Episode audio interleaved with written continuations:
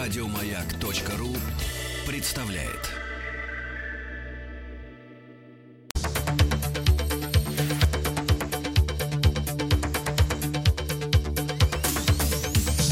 Сергей Стилавин и его друзья. Дорогие товарищи, вторник, вторник, да. Вот видите, наш Владик, звукорежиссер, резвится. Да, резвится. Что-то я соскучился по рок-вторнику. Да, и люди, кстати, тоже. Я тоже соскучился по вторнику. И вот он тут же, как только соскучился, так и наступил. Владуля, хотел сначала некоторую речь произнести. Ну, не то чтобы речь поделиться с вами некоторой растерянностью, которая Ну, есть у меня. А- Растерянностью, Опять да. сумки с неправильно написанным названием. Ну что вы, что вы, это мелочи. Это, можно сказать, мелочи. Э, наш добрый до- друг, доктор Давид, вы знаете, есть такой мужчина. Он есть, несмотря на то, что его... Беспокойное сердце, как я его называю. Несмотря на то, что его нет, э, он есть. Вот это надо Ну, понимать. подождите, как нет? Он есть. Ну, то есть его нет тут, но есть вообще. Он у себя дома, вы у себя дома. ну, я понимаю, да. А, так вот, прислал мне, э, он меня иногда снабжает э, различными наблюдениями, да. И вот э, прислал мне статью, которая меня, честно говоря, расстроила. Статья из э, интернет-издания «Взгляд», Заголовок, в которой э, статья это вышла на выходных. э, вот э, статья з- з- звучит так: Боярский резко раскритиковал Д'Артаньяна. Отлично, давайте, любопытно. Я честно скажу, ребят, я, я расстроился. Я очень, очень сильно расстроился. Давайте мы вместе с вами Ну расстроимся. там вы выдернуты, выдернуты, конечно, из контекста. Нет, э, к сожалению, в, в- тексте, который э, написан на бумаге, э, ну не художественно, да, когда за дело берется такой автор, как Толстой или на худой конец я. Конечно, интонация понятна, я шучу. Не волнуйтесь, с, самооценкой все нормально, заниженная. Но в журналистике, да, эмоциональность не передается. Э, Выдернуты ну, такие фразы, как, например, э, в день по пять трупов, еще женщине голову отрубили, и ничего. Д'Артаньян убийца самый настоящий. По мнению артиста, его герой является скорее отрицательным персонажем. И вы знаете, я расстроился, честное слово, потому что этот фильм, он вышел на экраны в конце 70-х годов. Вот. А, конечно, я мог бы ожидать от Михаила Сергеевича, ну, например, здоровой критики, достаточно скверного качества, э, так сказать, э, работы камеры. Потому что если внимательно присмотреться, планы, ну, в принципе, они такие кривоватые, скажем так. Вот, э, далеки от, э, грубо говоря, э, идеалов Мосфильма и Голливуда, и Болливуда. Ну, это и так Ну, утрирую, это же да? телевизионный фильм, поэтому там бюджет. Вот. Ну, понятно, там был, люди да, были да. загнаны в сложные условия. Там, ну, на самом деле, режиссер на свои собственные деньги нанимал такси, я уже рассказывал об этом, да, чтобы снять сцену скачки в лесу. Ну да, это все видно. То есть люди были такой был. скованы, скованы в финансах, пришлось, приходилось снимать на коленке. Это все понятно. Но вы понимаете, ведь мы до- дошли до ситуации, до какой-то очень странной. То, то ли время как-то изменилось, то ли что-то. Но я реально, Владик, я в растерянности, когда м, человек, э, ну, давайте вещи называть своими именами. Э, Человек, который сделал себе имя. Я понимаю, что много и, да, и без этого ролей м, замечательных. И я обожаю Боярского, например, в фильме э, «Брат», «Старший брат». Да, не брат, там его не было. Вот старший брат. И, и, в принципе, он замечательный. Э, Я знаком лично, брал интервью. Мы Старший провели... сын. Да, старший сын, да, Старший сын, прошу, кино, да, прошу да, прощения, мгм, да. Вот, а, замечательный мужчина. Я, честно говоря, игнорирую все эти, ну, с эмоциональной точки зрения, даже игнорирую последних лет, э, так сказать, звонки из питерских редакций, когда меня просят прокомментировать очередной случай, когда Михаил Сергеевич не там поставил свой автомобиль Мерседес. Вот, ну, э, как бы, ну, понимаете, но ведь это все как бы вот одна цепочка. То есть, на самом деле, если бы так ставил свой Мерседес человек, который не сыграл Д'Артаньяна, ну, ее же тут же уволокли бы на эвакуаторе, Конечно, понимаете, да? Я даже не могу привести в пример ни одного другого альтернативного артиста, но это действительно человек, который, ну, во-первых, Боярский чем прекрасен? Он нашел в себе силы не уехать из Ленинграда.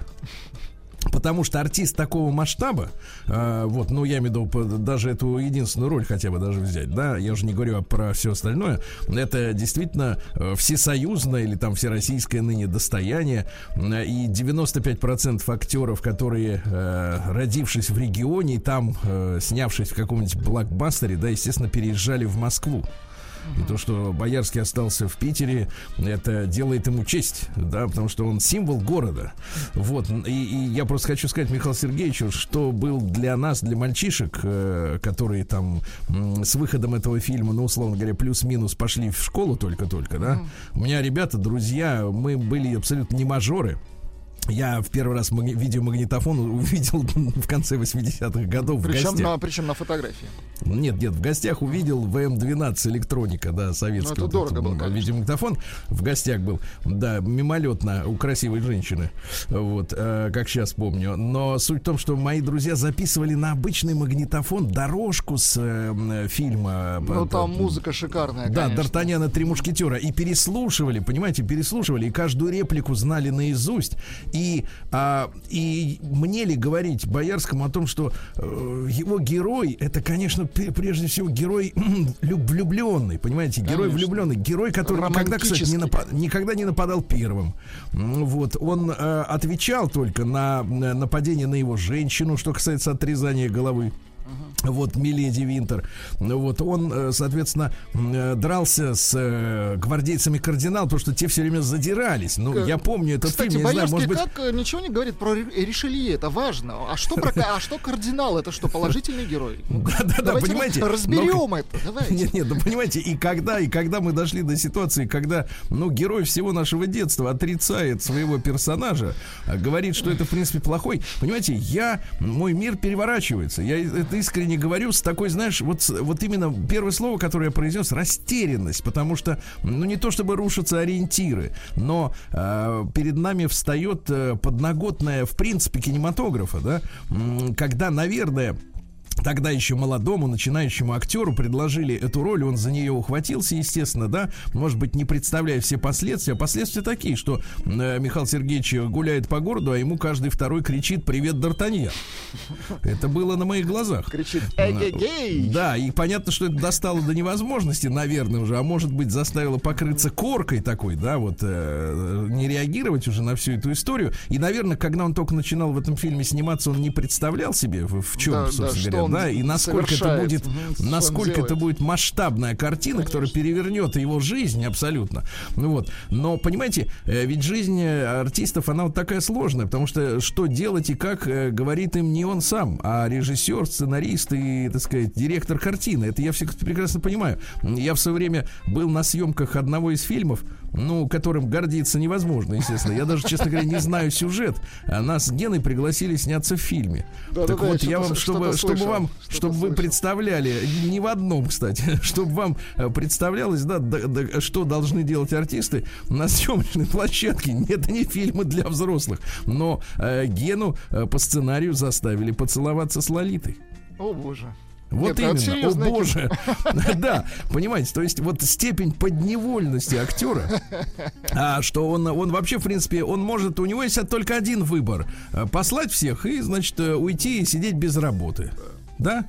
Вот. И, а если ты, соответственно, вот снимаешься в кино, то ты должен делать все, как тебе говорят, потому что используется в прежде всего. Давайте не будем вот эти закатывать глаза и говорить об актерской игре, о мастерстве. Прежде всего, конечно, друзья мои, используется внешняя фактура. Если ты красавец, усатый, на тебе классно сидит шляпа, э, вот, на голове виду, вот, э, значит, э, свитер вот этот гасконский, да, ну все классно, понимаешь, ну это супер-супер герой, которого любили все, и Да что, любят это все до сих пор. детство, это часть Нет, нашего нет, детства. Просто, Ну, просто отобрать, здесь я хочу сказать. Михаил Сергеевич, Михаил Сергеевич, мы тебе наше детство растоптать не позволим. Вот так. Точно. Ишь ты, шляпу захотел снять, а? Ага. Усы сбрить, Сидит а? в шляпе. Сергей Стилавин друзья.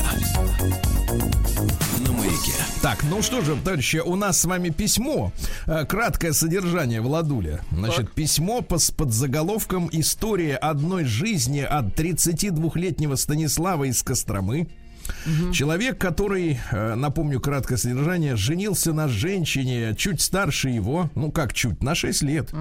Когда тебе 20, а ей 26, это существенно, Это согласись. серьезно. Мгм. Согласись. Так вот, э, они расписались тихо, он пишет, э, потому что она его немножко стеснялась, что он такой молоденький, а она такая уже женщина, да.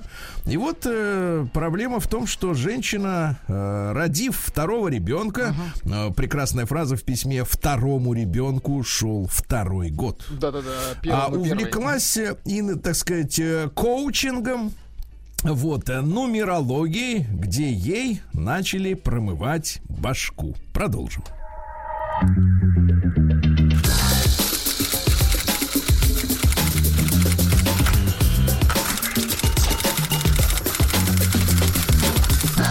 Приемная нос.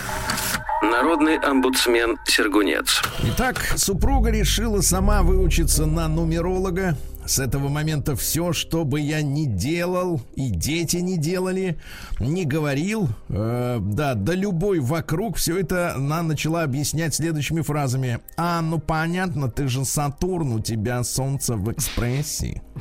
Ну, я так и думала, в тебе драхма, говорит. Ты можешь в это не верить, но надо отработать карму, а ты мыслишь на уровне второй чакры. Ну и прочее э, шляпа, не путать Драхма это, кстати, валюта, если что. Да-да-да. Ну вот у них, может, он что не так расслышал что-то. Э, Вот, комедийных скетчей. А тем временем семья-то разваливается. Просто пропасть уже между нами. А ведь эти шарлатаны, они же умные псы. Они якобы начинают с развития, а потом подводят к тому, что твоя жизнь фуфло. И занимаешься ты не тем. Но они знают, как исправить. Начинают втюхивать свою чушь, но у женщины, естественно, ничего не получается. Почему? Так потому что рядом с вами не тот, кто нужен. Но невозможно, когда тебя дома не поддерживают, понимаешь? конечно. Конечно. Он на другом уровне, на уровне второй чакры. Тянет ко дну, понимаем. На уровне шляпы, как говорится. Да, Не трогать наше детство. Да, вот именно. Руки прочь на одеяло. Так рядом с вами не тот, кто нужен, он на другом уровне, и если не избавиться, то он так и будет вас тянуть в яму. Женщина избавляется, и действительно гнать-то пургу больше не на кого, и стало полегче. Она самостоятельная, сильная, избавилась от шлака. Ну и напоследок, давеча была очередная попытка промывки моих мозгов про карму и ее отработку. А на следующий день приезжаю с работы. В холодильнике мышь повесилась, при, перевожу для молодежи. Пусто. Стою в 8 вечера после 12 часов работы. Готовлю себе миско с овощами в воке. Очень даже хорошо. Ох, как Очень хорошо. даже хорошо. Мне не лень после работы приготовить. С 18 лет живу отдельно и никаких пельменей. Так вот, стою, нажариваю миско в воке. Парю. Подходит благоверная, зак- заглядывает в пакет с продуктами и... Я думала, мы друг друга вчера поняли, и ты принесешь мне чего-нибудь вкусненького. Кроме как, э, са, так сказать, вкусненького. А, вкусненького, вкусненького.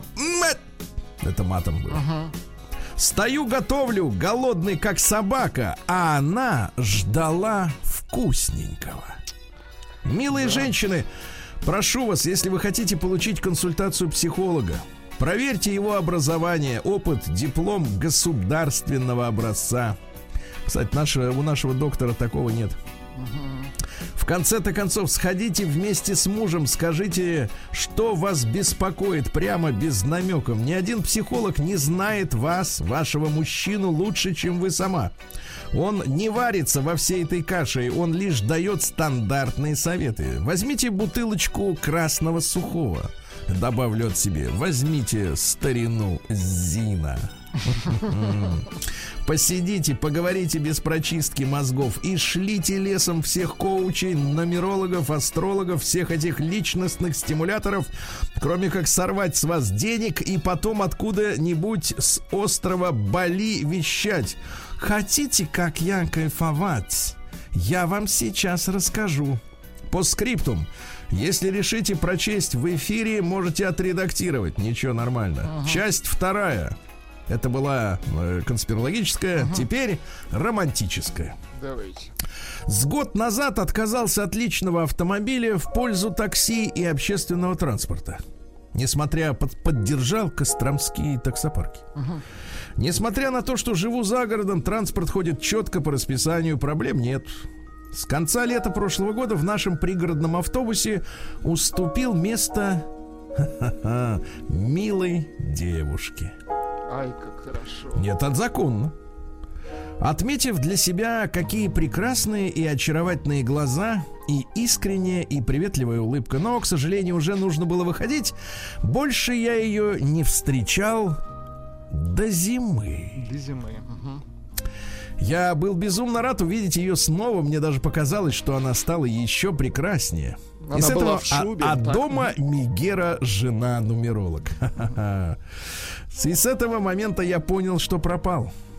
Мне захотелось видеть ее снова. Благо у автобуса четкое расписание, и я сел на тот же рейс. С некой нервозностью ждал ее остановки, когда она зайдет, и я смогу полюбоваться ей. Представляете, как прекрасны романтические мечты женатого мужчины. Как трепетны. Я смотрел на нее как завороженный, не замечая ничего вокруг, не знаю, чем конкретно она меня покорила, но я э, гаствогался, как говорил Владимир Ильич, глядя на нее. Потом я начал ездить и утром с ней на одном автобусе провожая. Вот до чего доводит отсутствие машины, Владик. Угу. Тут очень хорошо, очень. А вы, Потом кстати, я... теряете очень много. Я теряю, потому что я, мне не надо ехать на автобусе. Потом я начал ездить, пешком хожу. Потом я начал ездить и утром с ней на одном автобусе, провожая ее взглядом, когда она выходила на своей остановке. В какой-то момент я понял, что у меня непреодолимое желание познакомиться. Мало того, что я скромный и робкий. Мало того, что я 12 лет женат. Да еще и знакомился на улице последний раз подростком. Знакомился сколько раз со взрослым человеком. Сколько раз я себя корил, что боюсь подойти, этого не счесть. Меня раздирало внутри от этого, раздирало. Дал себе утром слово, что или подойду, или не мужик. Угу, хорошо. Я смутно помню, что я ей говорил. Когда начал разговор, она не отказала мне в знакомстве и в моем предложении ее проводить. Виктория. О боже, какое красивое имя. Нет, это не, не Петра Первого победа, это просто Виктория. Ее зовут Виктория. И это действительно победа.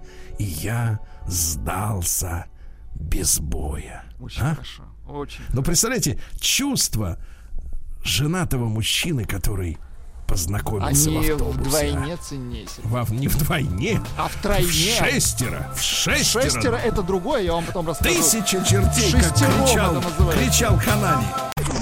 День дяди Бастилии пустую прошел. 80 лет со дня рождения. Ух ты, а ей уж 80. Разный, каждый так, товарищи, сегодня у нас 8 декабря. Сегодня Международный день художника. Владик. Поздравляем. Да, вы знаете, я вот наблюдаю Вас. в том же Инстаграме, э, когда женщины, не отягощенные профессии, которая является просто женами прекрасными состоятельных или полусостоятельных людей, вот они посещают курсы живописи и выкладывают эти фотографии с таким же, кстати, удовольствием, как будто сходили на курсы Юлии Высоцкой, приготовили там себе пудинг. Вот, но видите, помогает все-таки вот искусство. Гончарное искусство очень Не, ну помогает скоротать-то вот, э, да, Скоротать время. помогает. Сегодня день образования российского казначейства. Да, вот казначейство. Э, День Яна Сибелиуса и финской музыки. Дайте нам просто А вы знаете Сибелиус. еще кого-нибудь? А, есть еще Вальда. Вальда и Сибелиус. Это всех, всех кого. Братья-близнецы, да, давайте.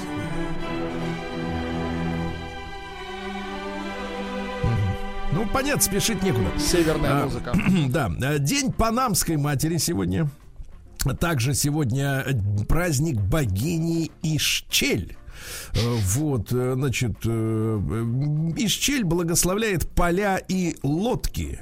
Вот, она также известна под именем повелительницы необыкновенной окружающей темноты, повелительницы кровавых пятен, О боже. Так, Хо-хо. повелительницы ночи и в принципе всеохватывающей повелительницы. Но культ распространен на юге Мексики, м, вот дальше Сальвадор и так далее, да, понимаете. Стойте, стойте, стоп, куда же, вы? стой, куда? что ж вы такие паузы-то делаете, а? это же театр, Сальвадор. театр, ну что вы, Как театр, театр. Сальвадор. А как же, мы же всегда заканчиваем русским народным, ну что вы. давайте. Значит, сегодня день орнаментальной музыки. Вы знаете, вот что это такое? Без Дело в том, понятия. что Наверняка мело- Сибелиус. Мгм. мелодию можно украсить орнаментированием, понимаете? да? Аранжировка? Ну вот что-то в этом роде. Мелизмы, например, форшлаг, группетто. Вот. Арпеджио. У нас на эту тему, тему есть, есть дедюля. Вот э, у него так альбом и называется орнаментальный. О, давайте. Можно фрагмент? Тут когда часто перебирать пальцами. Пальцами, правильно, да. Ну ладно. А дальше сегодня день уругвайского пляжа. Посмотрел на фотографии, друзья мои. Хорошо. Красиво. Хорошо. Да, но как надо. А, День путешественника во времени. Ну, мы все путешественники, но пешим ходом. Говорят, можно на маршрутке быстрее долететь. А, День великого незнания. Да. Великого. А Дальше сегодня день бармена. Я не знаю, вы нуждаетесь в бармене, чтобы сделать... э, Нет, я считаю так. Если у вас напиток хороший, никто Да. вам не нужен, никакой бармен. Да, да. День сала сегодня, причем международный день сала. Да. И сегодня русский народный праздник Клим холодный. А На Клима зима клин клином вышибает, говорит. На, на Климента Мороз насыпал белых роз. Климент Морозом у жениха слезу гонит, понимаете? да? Слезу гонит, но это другое. Да. Бабы садились у окна прясть, бабы, и говорили, что у избы родившегося на Клима, то есть сегодня, Так. обычно собираются волки. Вот так. Очень хорошо. Да. Вот так. Праздник каждый день. На радио Маяк. Вот. А в 65-м году до Рождества Христова появился на свет Квинт Гораций Флаг. Э, Вот, это римский поэт Гораций, да, я прочту вам его раннее стихотворение, называется «К Гетере Пиви». Гетера — это женщина, которая оказывала услуги, да, вот. По требованию. Да. Кто тот он диман, как говорят американцы? Кто тот юноша был, пир, признайся мне, что тебя обнимал в гроте приветливом, весь в цветах, раздушенный, для кого не украсила ты светлых кудрей, сколько же раз потом веру в счастье свое будет оплакивать и дивиться жестоким волнам, бурею вызванным, тот, кто полон тобой, кто так надеется вечно видеть тебя верный и любящий, и не ведает ветра перемен, о несчастные, все, пред кем ты блестишь светом обманчивым, про меня же гласит надпись священная, что мной влажные ризы Богу моря уже отданы. Ничего себе. Круто. А, Ну, он просит э, Гетеру остаться его э, единственным. Еще, ну, продлевает, то есть. А это не вариант. Не вариант, да. А в 1542 Мария Стюарт, э, шотландская королева, помните, которой Елизавета I отрубила голову. Вот, потому что Мария Стюарт э, как-то вот она была очень молодой и не сконцентрировалась на решении важных проблем, поругалась со своими шотландскими э, товарищами, да, сбежала Со в Англию. крышей порог. Вот, да, а по крови она была э, более титулована, чем Елизавета, да, и когда попало к Елизавете письмо о том, что Мария Стюарт может и, и в Англии шухер навести, так сказать, да, ну вот, то решили от греха подальше, э, так сказать, отрезать ей голову. Подстраховаться. Да. А в 1626 году родилась Кристина Августа, королева Швеции. Вот, ну, вы знаете, что э, ей мы обязаны смертью Рене Декарта, э, потому что она его пригласила к себе в Швецию учить ее м, философии. Так, так, так. И требовала, чтобы тот дедуль бедный приходил к ней в 6 утра. И он Ну на этом вот, а, тот, а тот шел по морозу и однажды умер. Ужас какой. Ужас, да ему надо было поспать как Ну, представляешь, профессор философии. Чтобы философией заниматься, нельзя ложиться спать в 8 вечера. Слушайте, удивительная женщина. В 6 утра училась. В 6 утра начинала учиться философии. Ну, представьте, да. К, к 7, вот 42 уже заканчивал. подползаешь, да. А сегодня в 1730-м Ян Ингенхаус родился. Это голландский врач и естествоиспытатель. Вот, работал в Лондоне, открыл явление фотосинтеза. Молодец. Вот, когда, да, поглощают, когда вот этот хлорофилл, который в листиках, да, световую энергию. И зелененькими ус- становятся. Да, при этом он, смотрите, какая история-то. Он, значит, днем-то, когда свет есть, поглощает углекислый газ и выделяет кислород, да, но ночью-то в темноте обратное Наоборот, явление. наоборот, совершенно верно. Поэтому в комнатах, где растения стоят, ребята, спать нельзя. Можно удавиться. Вот так вот, да. В 1740-м императрица Елизавета Петровна наша издала популярный, но малодейственный указ против волокиты. Ну, чтобы быстро разбирать жалобы, понимаете, людей. Бюрократия. Но быстрее не стало, потому что, ну, это дело такое требует э, Под-. Подождите, я подумал, то есть опасно в лесу ночью спать? Э, Летом. Зимой-то листьев нету. Спи сколько хочешь, не проснешься. Да, но по другой причине. А в 1802 году Александр Иванович Адоевский родился, наш поэт-декабрист. Очень хотел отменить крепостное право. Раньше Активно времени. участвовал в бунте на Сенатской площади. Осудили его к восьми годам каторги. А в одиночке в Петропавловке просидел целый год. Вот давайте я вам стихи прочту. Зачем склонилась так печально, что не глядишь ты на меня? Давно пою и славлю розу, а ты не слушаешь меня. Ну, понимаете, да? А, в, 1000 да, в 1827-м Николай Васильевич Гербель родился. Это наш поэт и переводчик. А особый труд в его жизни был стихотворная адаптация, стихотворная адаптация поэмы, значит, э, значит, э, «Слово о полку Игореве». Понимаете, да? И, э, кстати, интересно, что поэму он назвал не слово о полку Игореве. Его вариант был такой: Игорь, князь Северский. Да. Но потом кто только его не переводил. Э, ну, Переводов масса. Да.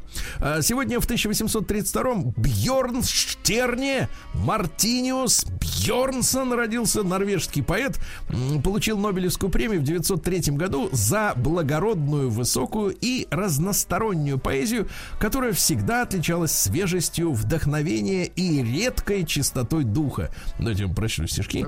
Значит, норвежский, да? Ну, вы знаете, в Норвегии есть Аха, и вот теперь и Бьорнсон. Ты со смущением и насмешкой от этих слов уходишь вдаль, но я люблю тебя, Норвежка, чья прелесть тоньше, чем вуаль. Норвежка. А что значит прелесть? Норвежка, кстати, это селедка. Тоненькая? Тоненькая, вкусная. Ну, Норвежка. Так говорят. Да-да-да. А В 1844-м Эмиль Рейно родился. Это французский изобретатель, художник, один из, э, один из создателей мультфильмов. Представляете? Был он сыном медальера и часовщика. У папаши пропадал в мастерской. Вот, отлаживал оптические всякие инструменты. Ну, а потом стал в 1864-м помощником известного популяризатора науки. Путешествовал с ним во Франции. Учился у него, у своего руководителя, мастерству лекции для народа, чтобы все объяснить, как надо, да. Вот. Ну и потом он взял за основу зоотроп. Так, так, так. Вы бы, кстати, Зоотроп это что такое? Посмотрите, что такое зоотроп. Да, он позволял рассматривать движущиеся картинки через видоискатель, да. Вот, потом соединил его с волшебным фонарем, так называемым, помните, там это барабан со щелями. Туда смотришь, а там лошадь скачет, правильно? Вот, ну а потом он э, начал вот рисовать, рисовать, рисовать, и получились у него мультфильмы. Мультфильмы, понятно. Вот, он сам и красил, и монтировал, и на лентах прямо. И каждый сюжет состоял из нескольких сотен картинок. Ну, работа была очень сложная, но зато настоящая. Потому что сегодняшняя мультипликация, которая вся создана на компьютере, да, ну, это, честно говоря... Ну, там затраты минимальные. Просто главное героя придумать и все. Да, Остальное ну, честно говоря, нарисует. честно, и выглядит это так же. Ну, вот, так же, да, дешево. Да. А, Владимир Алексеевич Гелеровский в 53 году, в 1800 родился. Писатель, э, король э, э, репортеров в дореволюционной России. Занимался чем? Работал табунщиком. Хорошо. Это не от слова табу, а лошадей пас. Да-да-да. вот. Ну, типа вот в Невзорова, Ростове- короче, был. Да, да, в Ростове-на-Дону э, поступил наездником в цирке. Видите как? Хорошо. Потом начал актером работать. И видите, как наши актеры все говорят, надо долго работать. А вот взял и с, с лошади пересел на сцену спокойно. И нормально работал Пересел актером. на сцену, Ничего звучит. такого, товарищи актеры, трагического. Я сейчас к Алексею Алексеевичу обращаюсь. Ничего такого трагического в этой работе нет. Ну, пал, па, па, па, попас лошадей, и, так сказать, и все, и уже на, на сцене. Да, в своем репортаже в 1887 году под названием «Ловля собак в Москве» Хорошо. Понимаете, да, ловили. Поднял тему безродных, э, бездомных Псов. животных. Да, да, да, да, да. Он же был, кстати, очевидцем и э, трагедии на Ходынском поле в Москве, э, когда праздновали э, коронацию последнего нашего императора, да, когда, ну, страшная история. Но давайте стихи. Здравствуй, русская махорочка, с милой родины привет. При тебе сухая корочка, слаще меду и конфет. Все забудешь понемножку перед счастьем таким, как закуришь козью ножку. Да колечком пустишь дым, закурив, повеселели, скуки Подождите, схлынуло. эти стихи вообще законные сейчас? Закурив, повеселели? Мне Ну кажется, ладно. не стоит, да. Ну ладно. А, Сегодня в 1861-м А- Аристид Майоль родился. Это французский скульптор. Лепить начал в 40 лет, Владик. Мне кажется, вам тоже, вот, в принципе, Нет, ничто не мешает Ильич, начать. Я опоздал. Да, начать Лепить в 40. Значит, там история-то какая. А в 73 года познакомился с красавицей, румынкой, иммигранточкой, боже. 15-летней Да, Диной. класс. И Которая давай ее сначала- лепить. Минуточку, ему 73, а ей 15. Да, класс. Она сначала стала его натурщицей, а затем музой. Девчонки, это разные вещи, натурщица и муза. Ну вот, поэтому последовательность именно такая. Сначала натурщица, а то многие даже девчонки пишут, «Э, ты будешь работать, а я буду твоей музой. Нет, сначала ты будешь натурщицей, вот, да. Ну Вот, а, да. А румынки, слушайте, они такие красивые. Я как-то был в одном Во-первых, румынки крепкие. Нет, нет, я был. Крепкие это шведки. А, потому что на лыжах с, с детства. А румынки, они невероятной красоты женщины. Просто невероятные. Вот эти все, Вы все сейчас вот ваши хотите вот эти. украинок обидеть всех. вот- Да, это точно не то. Брат, не то. День дяди Бастилии пустую прошел. 80 лет со дня рождения. Ух ты, а ей уж 80. Разный, каждый Друзья мои, так, 9, э, 8 декабря, сегодня в 1861 очень интересный человек родился, Жорж Мельес, это французский иллюзионист, который попал совершенно случайно однажды на э, премьеру киносеанса «Братьев Люмьер», влюбился в кино, э, снял более 400 фильмов, понимаете, да? И теперь, внимание, очень важная фраза. А, Писал сценарий, строил декорации и использовал актеров. Дорогие товарищи актеры, а, не надо преувеличивать. Вас Да. используют. Так вот, самое интересное, что Мельес, он придумал множество приемов, которые в кинематографе есть до сих пор. Во-первых, он придумал стоп-кадр. Класс. Он придумал ускоренную и замедленную киносъемку. Э, Вот, э, спецэффекты различные. Да, к сожалению, его студия обанкротилась, она не выдержала конкуренции с гигантами американскими, да, и он скончался нищим в приюте для престарелых. Но для кинематографа он сделал невероятно много. 400 фильмов. Молодец, умница. А сегодня в 1864-м Камилла Кладель родилась, друзья мои. Э, Девушка, которая с детства была очарована камнем и глиной. Она стала сначала натурщицей, потом музой, потом ученицей и, наконец, возлюбленной великого скульптора Родена. Класс. Да, да, да. Вот, э, вот нам с вами не светит такое. Да кому мы нужны? Тем более без одежды. Нет, Сергей на- Валерьевич. начнем с того, что вы не очарованы глиной. Да, Да, не, да поэтому, не так сказать, станут нас лепить. Вот именно. А Было бы чтобы слепить тогда. А, да, ну что же, да, сегодня Элзи Сегар в 1894-м американский карикатурист, это мужское имя Элзи. Он создал э, морячка Папая, Поп-Ай, А, то есть да-да-да. в- глаза на выкате, да? Ну, вся вот эта история. Сегодня в 1920-м, сто лет назад, ребята, сегодня в Доме искусства в Петрограде Грин прочел вслух свою подпи- э, повесть, только что написанную «Алые паруса». паруса. Да? А вы вот э, хотите вот так вот, э, как он? А, вы нет, не как он, как она. Э, Ой, нет, как он. не хочу. Да. А сегодня Клара Михайловна Румянова родилась в 29 году. Актриса, ну, которая... ну, Красотка. э, и более того, озвучивала «Заяц» из «Ну, погоди». И «Чебурашку» она озвучивала, понятно? Заметили, что Чебурашка и Заяц Говоря- говорят одним голосом? говорят Нет. женским а как- голосом. Нет, а когда я слышу, например, этого самого Аль Пачино и других всех, я слышу, что он говорит одним голосом. Да. В 33 году замечательный наш актер э, Лев Иванович Борисов а, э, младший брат Олега Борисова, тоже гения, да. Но вы все знаете прекрасно бандитский Петербург и антибиотика. Помните? С- Наз- Ксерё- название помню. Ксе- а, ну, кс- бандитский Петербург, а там был антибиотик, главарь мафии, который говорил, А, я да, тебе, да, Сережа, да, вот что стари- скажу. старичок. Да. А в 1934 году родилась Алиса Брунна Френдлих. Ее с днем рождения. Поздравляем. Да. А сегодня, в 41 году, немцы впервые использовали отравляющий газ для массового и убийства евреев. В 1941, еще раз напомню, да. Сегодня, в 41-м, Гитлер постановил перейти к обороне на всех участках Советско-Германского фронта. Это впервые был дан такой приказ. Они же планировали э, зайти сюда до конца осени. И вот начало декабря, а они уже э, обороне. встали в оборону, да. В 43-м году Джим Моррисон родился. Употреблял галлюциногены. Ну, конечно. Время такое было. Ну что время? Время вечер. Иначе не спеть. Да. А, Есть стихи в переводе на русский. давай, давай. Зачем я пьянствую, чтобы рождались стихи? Иной раз, когда втягиваешься и отвратительный саму себе, самому себе, тонешь в бездонном сне, приходит пробуждение и оставляет лишь то, что правдиво. Когда страдает тело, крепнет дух.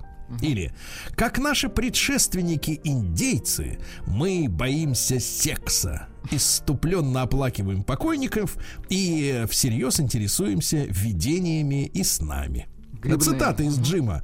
А, Главная свобода это быть самим собой, понятно. Если у тебя есть образ, страх пропадает. Понимаете, да? Элегантно. Ну, это вот, да, есть у нас такие артисты.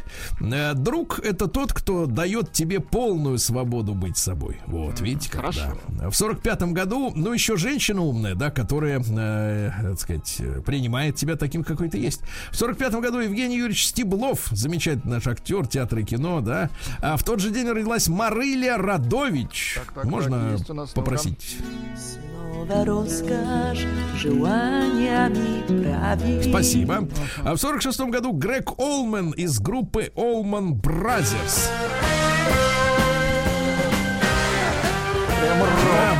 А в 53-м Ким Бессингер родилась, битая Аликом Болдуином, да? Ну а битая за что? Э, За вот, говорят, тоже вот как-то вот плохо, что он ее бил-то. Нехорошо это на женщину, правильно? Тому, кого боги наградят хорошей грудью, Так. В придачу они дадут жизнь полную испытаний. Сегодня в 55 году ПАСЕ утвердил свой флаг, э, ну вот э, синий со звездочками, нынешний флаг Евросоюза. Они там долго спорили, сколько звезд должно быть, 12 или 15, ну, потому что стран-то Евросоюза Очень больше, чем много, да. 12, да. Но дело в том, что спорные территории Германии очень раздражало, всякие вот эти вот Эльзас, Лотарингия, Саар, и решили, что пусть будет просто 12, ни о чем, да.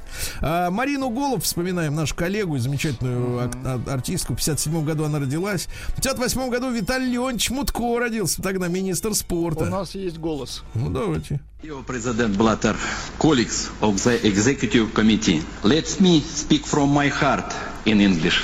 Очень хорошо, очень хорошо. В 58 году родился ваш кумир Александр Васильев, историк моды. Мой Вот, кумир, да. да? Да, да, да. Кстати, за плохую успеваемость перевели в школу рабочей молодежи. Но какой творческий человек был? Одевал кукол в кукольном театре с детства, ясно? конечно. Ну Это так. надо- а в комсомол нужно заниматься. А в комсомол, когда его принимали, за него Садальский поручился. Можете себе представить, Подальски. что... А он тоже кукол одевал? Нет, он поручался. вот. Сегодня в 59-м в Нью-Йорке показали первый фильм с запахом. Ну, понятно, из Запахом, баллона. Запах из баллона. В 4D. 59-м Пол Резерфорд, вокалист группы Фрэнки, едет в Голливуд. Да? Электронная Это культура. Гей-культура, я так понимаю, да? Ну, чуть-чуть тогда Ну, течет. нет, Только всё, втянулся. всё, втянулся. Вам такое нельзя уже. Да, сегодня в 66-м лысая Шина Таконор родилась. Давайте чуть-чуть. Restaurant. Фэнси ресторан, фантастический ресторан. Ну и, друзья мои, трагический день в истории. 40 лет назад сегодня застрелили Джона Леннона. Понимаешь, Ай-яй-яй. да. Вот, застрелили, да. Ну и в 91-м э, Беловежское соглашение о раз, э, раздербанивании Советского Союза. Ужас. Помните, да? В Беловежской пуче они там собрались, чтобы, если что, Тайком. в Польшу смыться побыстрее можно было. Вот э.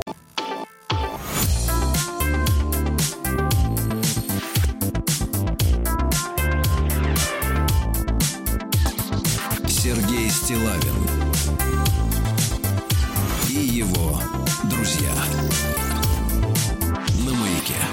Ну что ж, товарищи, сегодня у нас вторник, по-прежнему холодно, холодно, правильно? Как в Но Омске. пусть вас согреет мысль о том, что в Омске холоднее. Сейчас будет супер новость про Омск. Супер. Уже страшно.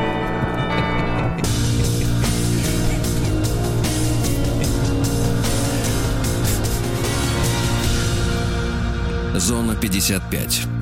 А меча высадили из поезда за пьянство и отборный мат.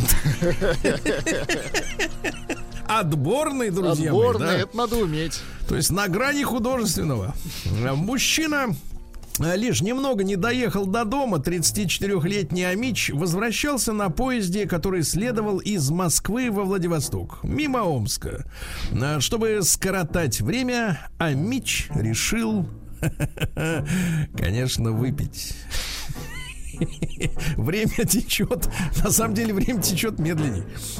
Вот. А, Чтобы скоротать время, решил выпить, а потом стал вести себя буйно. Выражался отборным матом. Перестал и- коротать время. да, и мешал отдыхать другим пассажирам. К нему пришли полицейские и садили с поезда. Говорят, сходим. В Омской области грабители вычислили, а теперь внимание, ребята, по кроссовкам. Очень хорошо. Это очень важно. Ну, смотрите, важна наблюдательность. Смотрите. Э, Значит, э, за 40 минут э, полицейские раскрыли грабеж, который произошел днем около местного стадиона. Пенсионерка шла из магазина домой и проходила мимо сидящего на корточках молодого человека, После чего почувствовала удар. Злоумышленник ударил ее по голове и стал отбирать сумку. Женщина сумку из рук не выпускала, Молодец. поэтому у нее в руках остались ручки. Какая жесть. так. Пенсионерка оценила ущерб, слушайте дальше, в 12 тысяч рублей, это хорошо. Значит, э, естественно, она волновалась, что банковская карта, которая была среди документов, э, может быть обналичена, и сразу же заявила полицейским о случившемся. При этом а, она описала не ту одежду, а, значит, в которой поймали парня. Дело в том, что после преступления парень сделал крюк. Зашел домой и переоделся. Но он очень любил кроссовки. Кроссовки. Да, и вышел в них. Так вот, бабуля запомнила кроссовки. Именно по ним чувачка-то и опознали росгвардейца. Но проблема. Похищенную сумку без ручек, кошелек и телефон он выбросил неподалеку от места происшествия. Забрал только наличные. Знаете, сколько? Сколько? 1200 рублей. Вот Из-за этого человека чучело. бить по голове. Идиот. Вот, кстати, ранее он уже был судим за угрозу убийством и умышленное причи- причинение легкого вреда здоровью. Ну, легкого это как? Фингал под глазом, да? Я так понимаю.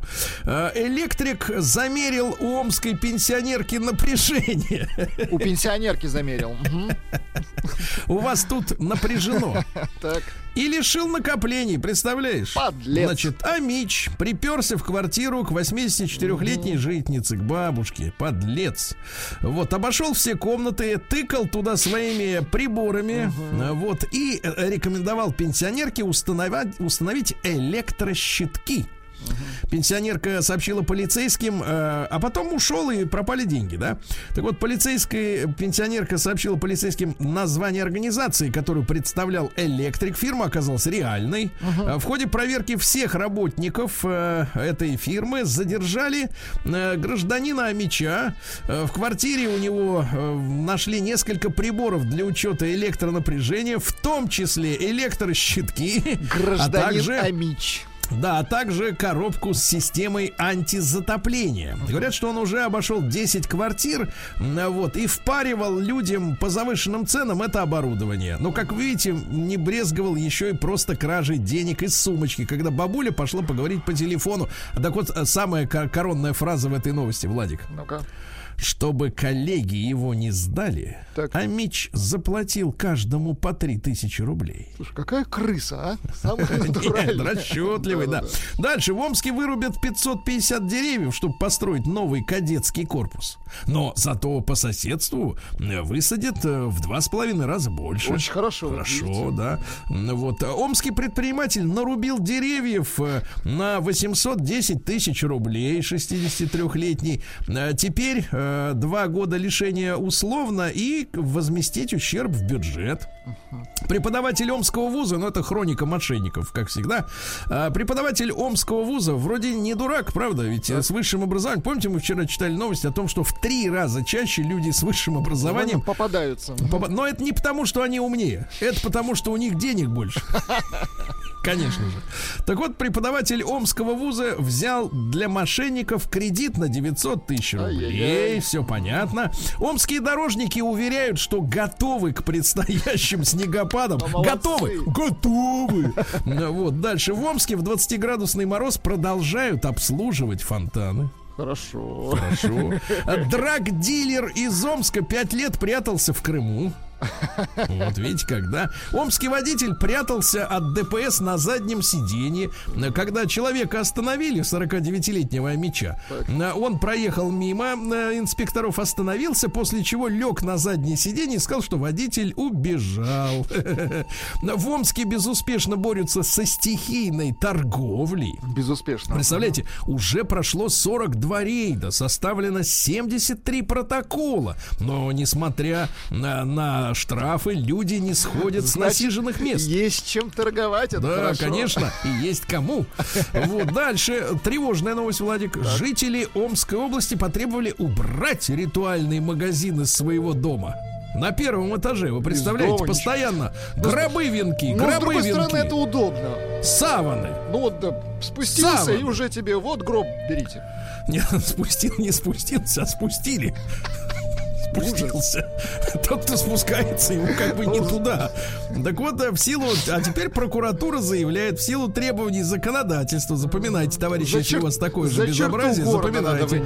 В силу требований законодательства о санитарно-эпидемиологическом благополучии населения в подвальном, цокольном, первом и втором этажах жилого здания не допускается размещать учреждения и магазины ритуальных услуг. Ясно? Ну, в подвальном-то удобно. Ну и, наконец, давайте два главных сообщения. Во-первых, Омскую область спасли.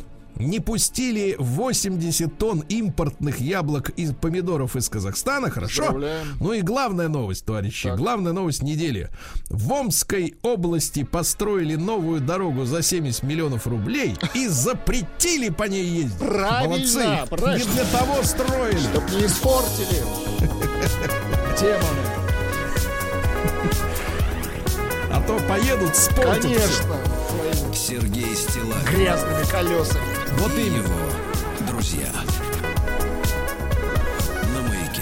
Ну что же, товарищи, э, такая вот э, э, интересная новость. Э, Вице-премьер, полномочный представ- представитель президента России в Дальневосточном федеральном округе Юрий Трутнев, комментируя тот факт, что американцы считают россиян, которые родились на Курильских островах, японцами, представляешь, не признают наши, на нашу землю, Демоны, ага. предложил считать жителей Аляски гражданами Российской империи. Молодец, правильно. М, Это абсолютно. Дальше.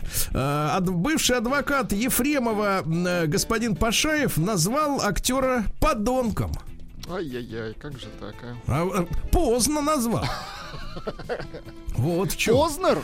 Вот, цитата такая. Так. Был готов продать жену, чтобы не попасть в тюрьму. Ну уж не знаю, как там, есть ли запись, но тем более. Подонком, вот представляете. Эксперт рассказал, что могут запретить владельцам жилья в следующем году. Вы же владелец. Я? Вот. Ну, Да, да, но не в конечно. этом городе.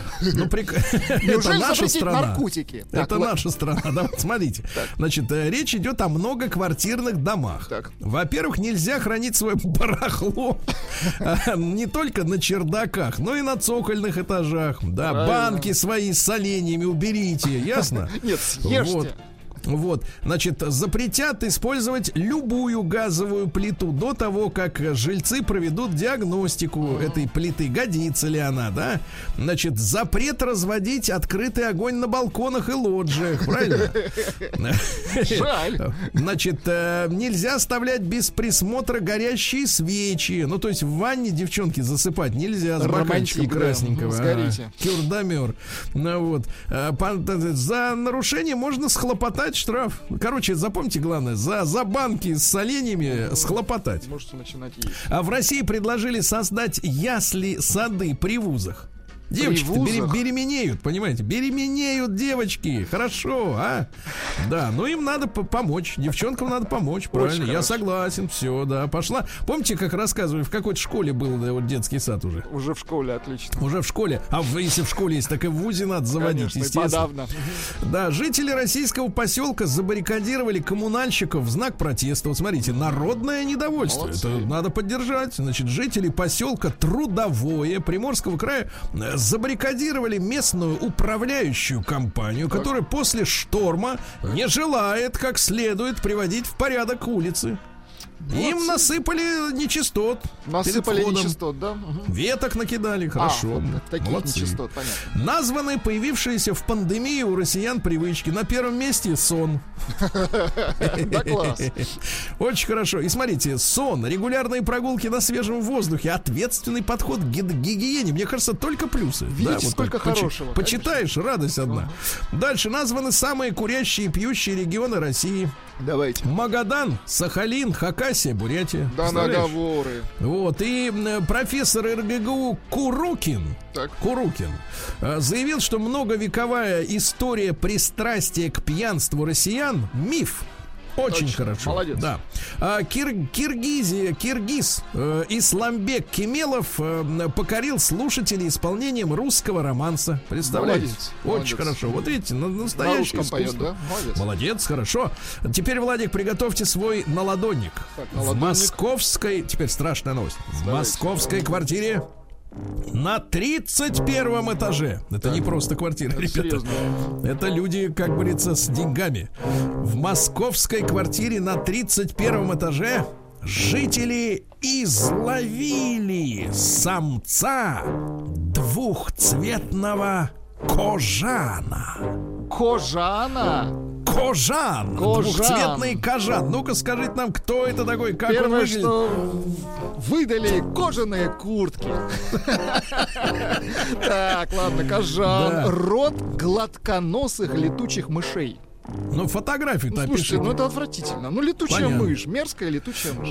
Двухцветный. Ну, вот, да. Да. Сомнолог, э, сомнолог, ну это спец по сну, э, рассказал, рассказал, как изменился сон россиян за этот год. Э, Дело в том, что 41%, Он стал крепче. Да, 41% молодежи до Так. 35 лет имеют избыточную дневную сонливость. Все Ну, это связано страшного. со страхом заразиться. Да, да, да. И, наконец, ювелиры рассказали, что в период пандемии э, обычные люди начали меньше покупать украшений и нависла угроза закрытия многих э, ювелирных мастерских. Но при этом на 15% выросло потребление элитных украшений. Ай-яй-яй-яй. Раньше-то они за ними ездили туда, а теперь сюда.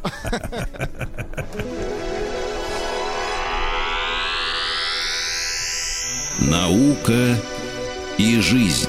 Так, сибирские ученые из Новос- Новосиба создали систему молекул для диагностики склероза. Представляешь, на каком уровне? Да. Молодцы. Молодцы. да. Дальше. В Австралии нашли приземлившуюся капсулу с веществом с астероида Рюгу. Японцы запустили э, зонд Х- Ху- Не надо, просто зонт. Хаябуса. Вот. Ну И хорошо, он, просто значит, зонт. высверлил с астероида капсулу и Молодец. послал назад. Вот поймали. Э, В США обнаружили новый опасный супервулкан. На этот раз на Аляске. Может долбануть, да? Вот. А ведь там Ну и наши что-нибудь- люди. Россияне. Там наши граждане, Да, граждане. И, наконец, энтомологи открыли два новых э, вида бабочек тропических, а говорят, вымирают. Вот, пожалуйста, еще не все открыли. Не надо под, рано подбивать баланс. Э, Давайте перейдем к капитализму. Новости капитализма. У прыгунов с трамплина обнаружили новый вид допинга. Подкладывают губки и полотенца себе в трусы. Ай-яй-яй-яй, как А, да, было известно, что м, пловцы подкладывали себе надутые контрацептивы, чтобы лучше плавать. э, Да. А теперь тренер сборной Финляндии Кукканен, а, значит, э, по двоеборью раскрыл новый способ мошенничества в прыжках с трамплином. Дело в том, что э, чем больше парусность, Ага. тем дольше лыжник держится в воздухе и тем дальше приземлиться. А, Поэтому, чтобы скрыть э, вот эти все увеличивающие парусность предметы, их спортсмены пря- прячут в трусы. Вот, когда их проверят, они их распределяют Ну, по телу так, чтобы увеличить парусность. Это Ясно? отвратительно. Вот так вот, да. Дальше что у нас интересного? Новейший британский авианосец сломался из-за воды. Из-за воды авианосец. А сработала не, в- не вовремя пожарная система, на сутки затопила электромоторы, все, только вышел в плавание, пошел на ремонт. А, внучок в Индии снял со счета бабушки 270 тысяч рублей и все просадил в онлайн-играх. Вот Ну, подлец. и- идиот. Значит, дальше. Э, Мошенник с женским голосом похитил миллионы долларов под видом э, продюсеров Голливуда. Так. Э, 41-летний индонезиец Харгабин Тахил Рамани э, звонил, э, звонил актерам, сценаристам, каскадерам, гримерам, э, устраивал даже кастинги по телефону. А, В разговоре изображал порой даже троих человек, продюсера, ассистента и юриста, и уверял их, что им надо съездить в Джакарту на съемки. Люди э, тратили день, 150 миллионов рублей потратили. Ну, талант. Дальше. Ну и что-нибудь еще интересного. Неверная жена спряталась от мужа на потолке. А, Дело в том, что на Филиппинах измена это уголовка. И вот 29 ноября неверная женушка якобы пошла на работу, муж решил проследить за, за ее таксомотором. Она высадилась перед дешевым мотелем и встретилась с молодым парнем. Мужчина позвонил в полицию, вот, и э, предполагаемый любовник женщины был задержан, когда выходил. А когда полицейские ворвались в номера, они увидели, что там никого нет. Женская одежда разбросана по полу, и вдруг с потолка упал женская туфелька. Э, Выяснилось, что она пряталась на потолке. Прекрасно, да? Ну и давайте что-нибудь интересного. Еще э, грузинский дизайнер Демна Гвасали, который руководит модным домом Баленсиага. Вы видели, почему Почему это так ярко? Потому что вот, так сказать, грузинский дизайнер, да, э, сделал рыцарские металлические ботфорты на высоком каблуке. Да класс. Ну и, наконец, давайте закончим. А, В Норвегии нарушителей самоизоляции начали сажать в тюрьму на 24 дня. Ничего себе. 24. Как с куста. Посиди, подумай.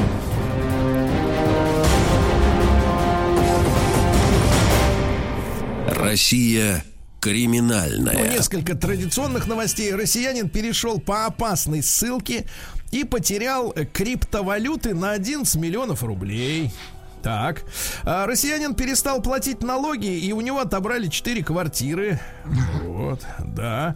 Вот десяток экипажей ДПС в Москве на юго-востоке ловили фаната ГТА, который от них на десятки Жигулей сматывался. Сумасшедший, реально. Да, да, да. А в Ленинградской области девушка перепутала педали и заехала в пятерочку. Ха-ха. Да, вот такая вот история. А, В частном зоопарке Анапы незаконно содержали 11 редких животных. Например, леопон. Леопон. Знаете, кто это? Нет. Это гибрид леопарда с львицей. Леопон. Может, Леопольд еще? Леопон, Леопон, Леопон. Да. А Дальше. Внучка целительницы Нины выманила у житницы Марии Л 360 тысяч рублей. Понимаю. Мошенники обокрали Юрия Эдуардовича Лазу. Да как же так? Что, струны украли? У блогера популярный. Вот теперь даже не певец. Он блогер А, написано. блогер. Значит, Значит, 11 украли тысяч. компьютер. 11 тысяч рублей, брат. А, серьезные 11 вещи. тысяч. Хотел арендовать, хотел арендовать жилье в Крыму. В Крыму. Вот. И у 11 него тысяч рублей, вытянули. да? Ну и наконец, давайте главное сообщение. главное сообщение этого дня. Оно следующее, да. Значит, дело было на Сахалине. Так. Российский газовщик пришел к местной жительнице, чтобы прис и проверить исправность приборов. Так. В итоге устроил пожар. Пришел с прибором, так. Пришел, устроил пожар в Так. квартире на улице Ленина. После чего сориентировался быстро и затушил пожар хозяйским борщом. Пишет еще хорошее сообщение. Борщом. Сергей, у лозы украли плод.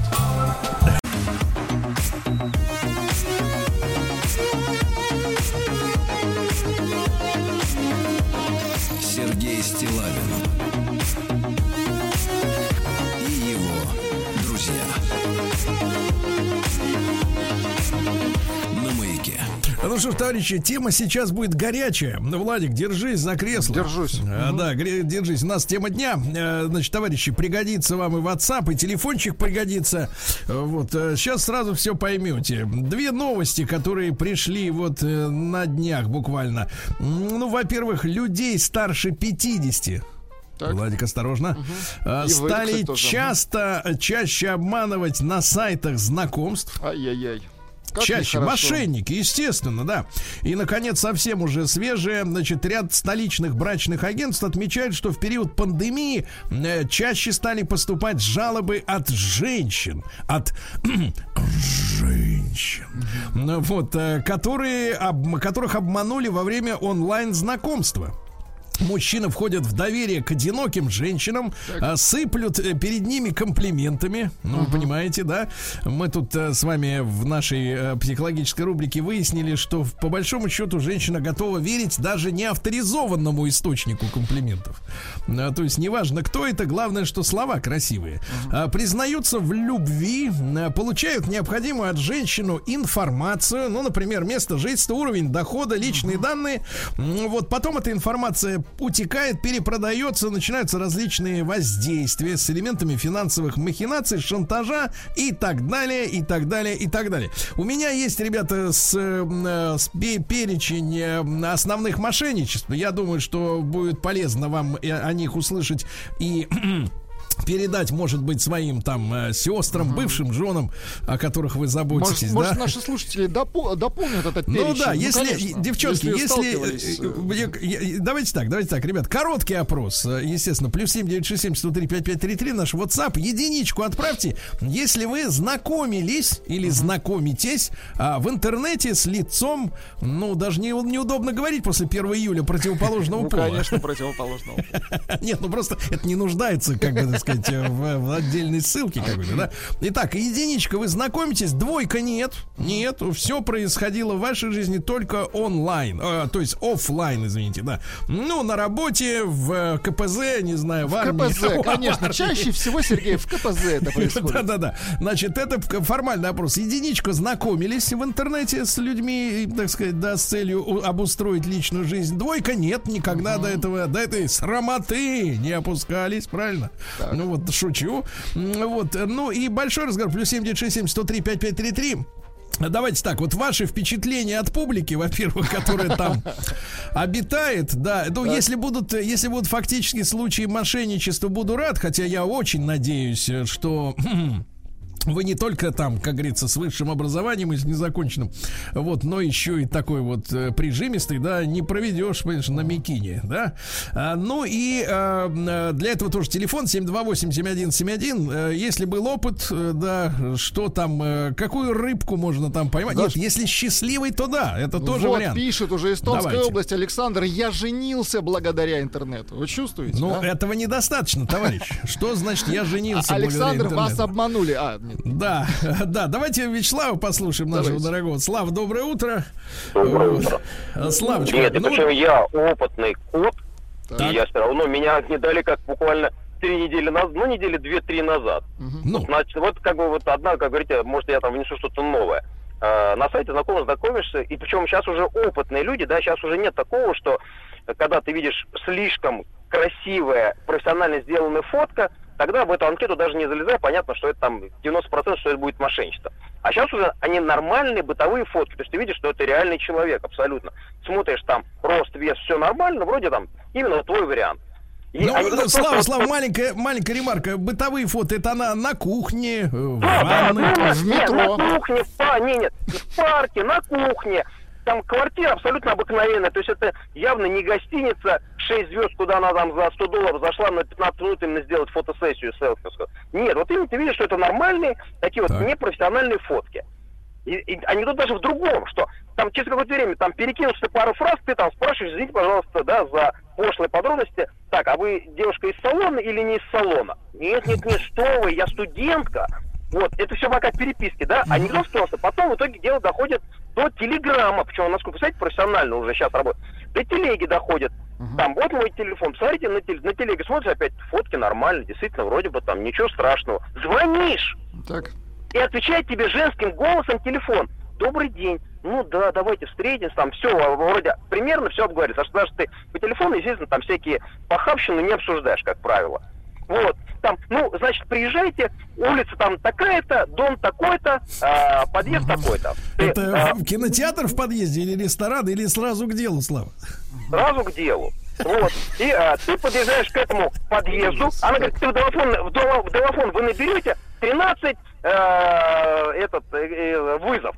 Ты наберешь 13 вызов, она говорит, ой, я сейчас не могу вам открыть, а вы не можете, э, там вот банкомат стоит, все-таки я волнуюсь, давайте-ка 2-3 тысячи переведите мне авансом, для вас же это там ничего страшного, мы же договорились на большую цифру. Ты, ну, в принципе, да, нормально. Вот ты идешь в банкомат, который в аптеке там или э, в оптике, переводишь 2-3 тысячи, опять подходишь к э, домофону, а тебе не отвечают. Ты звонишь по телефону, тебе опять не отвечают.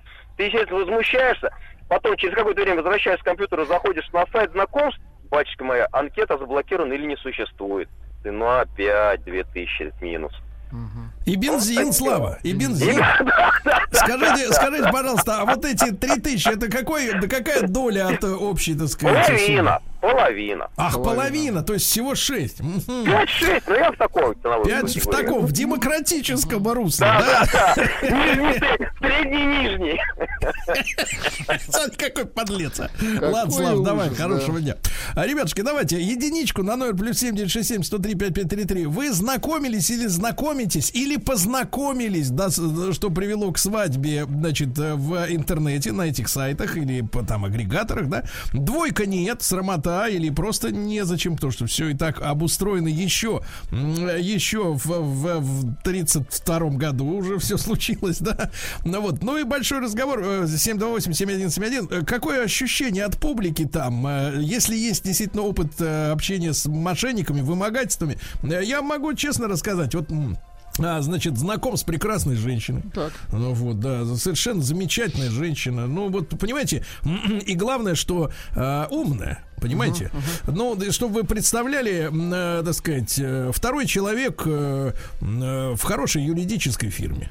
Очень хорошо. Так. Ну, понимаете, да, то есть это как бы не на э, э, не на рынке познакомиться, да. Вот, и рассказывает историю, значит, да, рассказывает историю, что э, два раза подряд за один год Значит, познакомилась э, с мужчиной на, значит, всем известном, так сказать, ну, как бы его назвать-то, Финдере, например, да? Ну, Вот, познакомилась, после чего в первый раз лишилась э, 150 тысяч рублей. Во второй раз 500.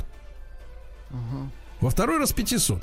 Я, если будет желание, если, Владик, хотите узнать, да, я вам, в принципе, обычные схемы, э, так сказать, поведу. У меня есть Но подборка вы не только тему. мне, вы и нашим слушателям поведаете. Как- Естественно, как, как естественно. это работает, конечно. Давайте, давайте послушаем пока Максима. Конечно, я попридержу, но я расскажу схему, чтобы вы передали тем, кто может стать да, да. жертвой. Давайте, Максим, доброе утро.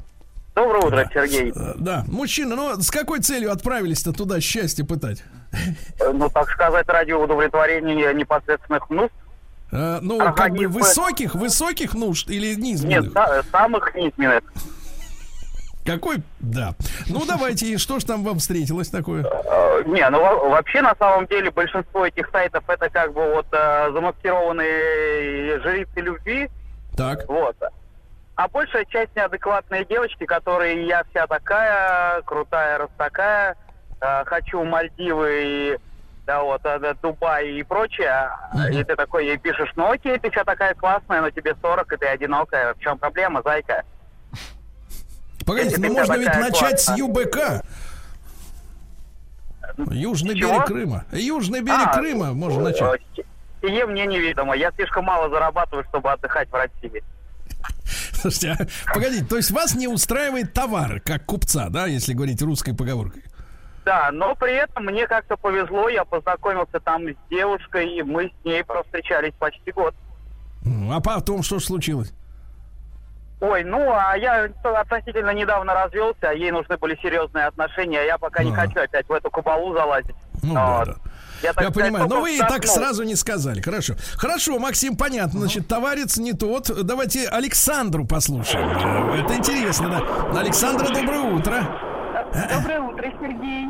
Да, А, здрасте. Значит, я познакомилась со своим супругом а, по мессенджеру ICQ. Было это Так. уже давно, 16 лет назад. А, Прекрасный у нас брак, э, никаких проблем не было, но э, раньше, сейчас можно посмотреть фотографию, а, как-то немножко там больше информации о человеке узнать, а раньше этого невозможно было сделать, поэтому вот знакомясь по ICQ, ты пытался интересно начать разговор, э, как-то завлечь своего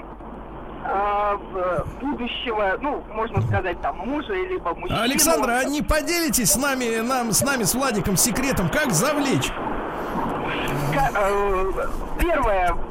Хороший Включить Bluetooth язык. первое. Это Так, первое. так, так. А, Второе, быть легкой, не придумывать ничего лишнего про себя, быть честной прежде всего. Мужчина очень это чувствует, э, ну а потом, конечно, при встрече э, вести себя тоже естественно, не наигрывать ничего, и мужчине вы обязательно понравитесь. Я вижу, вы женщина очень положительная, Александра. Очень положительная. Да, да, да. Огненная, да.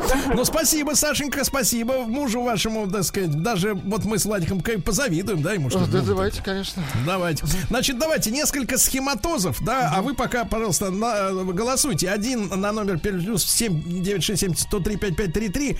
Вы э, знакомитесь в интернете интернете или знакомились. Двойка никогда этим не занимались Сергей, ерундой. по, по- по пару сообщений буквально. Давайте. Во-первых, э, Михаил пишет, а кровосос-то на женщинах экономит, скупой платит каждый. И вот еще Ренат пишет из э, Башкортостана, познакомился с девушкой 10 лет назад в онлайн-игре. Она из Так. Сибири, я из Башкирии, была замужем. Сейчас восьмой год уже вместе, представляете? Ты представляешь, через онлайн-игру у мужа жену. Ужас какой. Сволочи. Значит, давайте. э, На первом месте. Самая распространенная схема касается обоих, пишут специалисты полов, но э, на женщин действует сильнее. Значит, э, злоумышленник имитирует э, роскошный образ жизни.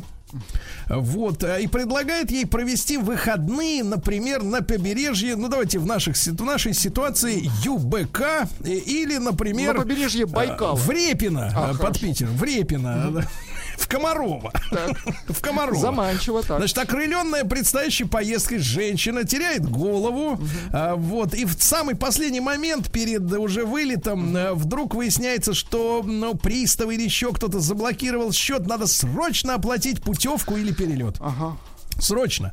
Значит, она должна кинуть деньги ему на счет. Два развития событий. Если мошенник э, обычный, э, значит, дохляк, э, то после получения денег сразу уходит под корягу на дно. А если наглая сволочь, то ой, летит Еще отдыхать, просит. но деньги не возвращает. Давайте с Анечкой поздороваемся, потом с ней договорим. Ань, доброе утро. Доброе утро, здравствуйте. Анна, Анна, скажите, вы жертва? Я жертва просто. Жертва, вообще. прекрасно, Ну, Анечка, да, тогда, тогда висите, непонятно, висите. Анечка, не Анечка, могу. тихо, тихо, тихо, а то мы еще раз Анечка, будете жертвой. Значит, смотрите, висите на проводе, мы сейчас к вам вернемся. Ребята, голосуйте, знакомитесь в интернете или нет. Один-два.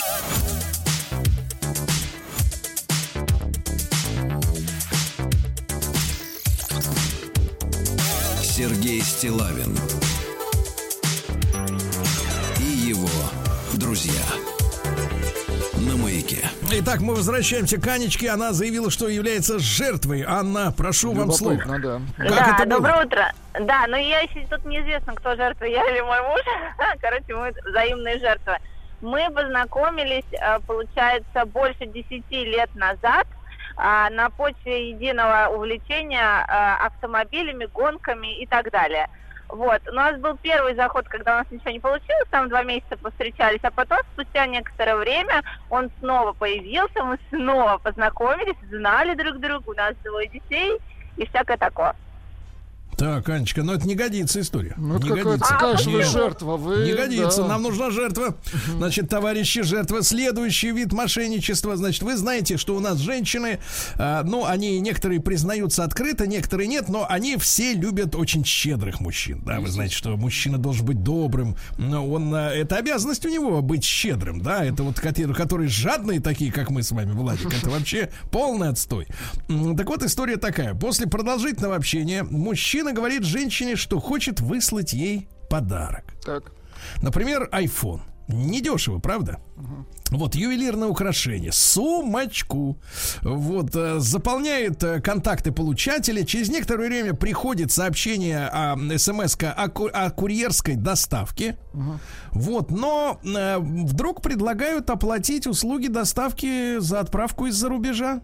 Потому что отправитель, э, значит, типа. Мгм. да, забыл оплатить э, доставку. Так. Вымогают обычно около 50 долларов. При проверке сайт э, доставки оказывается фейковым. Э. Конечно, я забыл добавить. Айфона нет. Нет айфона, да, никакого. Давайте Олега послушаем. Олег, доброе утро. Да. Доброе утро. Олег, А, вы вот тоже, у- вы тоже были обмануты у домофона? Вы жертва?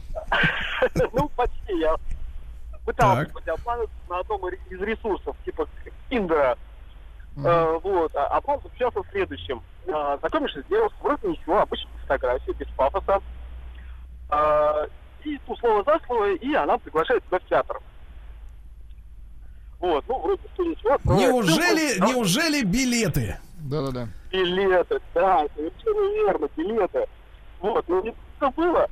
Мы это люди, проверенные опытом, Да. а, заходим на сайт кассир.ру и смотрим, что же это за такой спектакль, что же это за билеты такие. А в кассире их нету. И начинается, я уже понимаю, что меня хотят обмануть, развести. Слушайте, а каких-нибудь известных актеров туда впутывают вот в эту аферу? Ну, фамилии Нет, какие-то? Нет, нет, э, впутывают такие, э, гастролирующие группы, о которых никто никогда не слышал, никто никогда не знал. Но хочу сказать о том, что, уважаемые мошенники, вы, когда создаете фейковые страницы театров, вы хотя бы адреса проверяете, где они находятся. Но дело в том, что если издалека создают, то тут э, можно и улицы, и домом ошибиться. Это понятное дело. Олег, спасибо большое, что напомнили. Да, действительно. Значит, дальше схема обмана. Обманщик общается с женщиной, Так, так, э, так. признается ей в пылу э, страсти, в чувствах. Говорит, что долго тебя искал, люблю, э, вот, ну и обещает райскую жизнь в скором будущем и даже замужество. А что для женщин ценнее, чем э, когда мужчина предлагает ей райские замуж? кущи, Ты, ты знаешь, сейчас вот эти вот придурки вроде нас с вами, да, они из, из них же приходится клещами вытягивать, понимаешь ли, да, вот, а они не с, они с, с копытами, значит, упираются, не идут, а тут сам, сам говорит, давай, я хочу, за- хочу жениться на тебе, вот, и за пару дней буквально до церемонии, значит, вдруг происходит одно из следующих, значит, э, страшная авария, внезапная болезнь.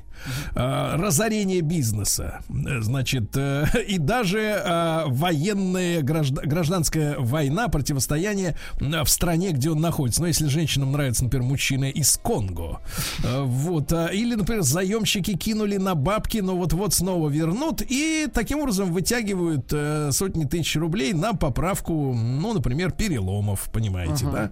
Или, например, вот так. Значит, у некоторых женщин не атрофированы материнские чувства, да?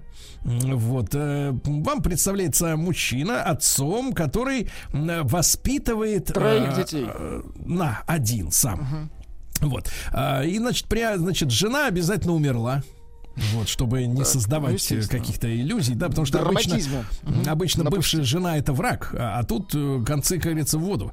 Вот, оставила его с малышом. А, При этом малыш иногда тяжко болен, понимаете, да? А денег нет ни на жизнь, ни на лечение ребенка. А она та самая единственная, которая может стать женой и заменить ему всю жизнь. Вот, э, короче говоря, идет разжалобливание, да, и в этой ситуации, соответственно, женщины даже иногда не спрашивают документы. Просто помогают. Мгм. Просто помогают некому ребенку э, поправиться. Ну, по- сами понимаете, поправляется только человек, который, значит, Ну, вот понятно. э, изображал. Хотите, Ну и- я вам Да, а, романтической давай. истории немножко разбавлю вот этот Давай. ужас весь. Э, пишет Пауль. Не знаю, настоящий, не настоящий. Осьминог, наверное. Да, да, да. Через приложение интернет-магазина в товарах для взрослых, в отзывах. Товары для взрослого. э, Для взрослых, Сергей Валерьевич. В отзывах к одному из товаров увидел девушку. И фа- э, фамилия и фотка были тоже. Нашел ее в соцсетях, проверил страничку, нашел общий интерес и начал общение. Все прошло великолепно уже на третье свидание. Вы видите? Отзыв к товару. Товар, надеюсь, не престижной. А то как-то страшно. А, значит, давай Так. Дениса из Уфы Давай. послушаем. Денис, добрый день, доброе утро. Да. Добрый день, Сергей Валерьевич. Добрый Да. день, Владик. Ну, что там творится, брат? Как обманули, запутали? Значит, пришло сообщение от номера, э, который очень похож на номер официального оператора связи. Не будем называть его название. Так. А, и, значит, э, типа, поиграй в викторину, ответь на 5 вопросов, выиграй что-то там, ну, типа, 20 тысяч рублей. Ну, я, понятное дело, сыграл, понятное дело, выиграл. И тут говорят, вот вам отправляем перевод, отправьте-ка, друг мой, 300 рублей там за какой-то кошелек, на который отправим. В общем, на 2000 я на отправлял. Ай-яй-яй-яй-яй. Не ведитесь. Гадость.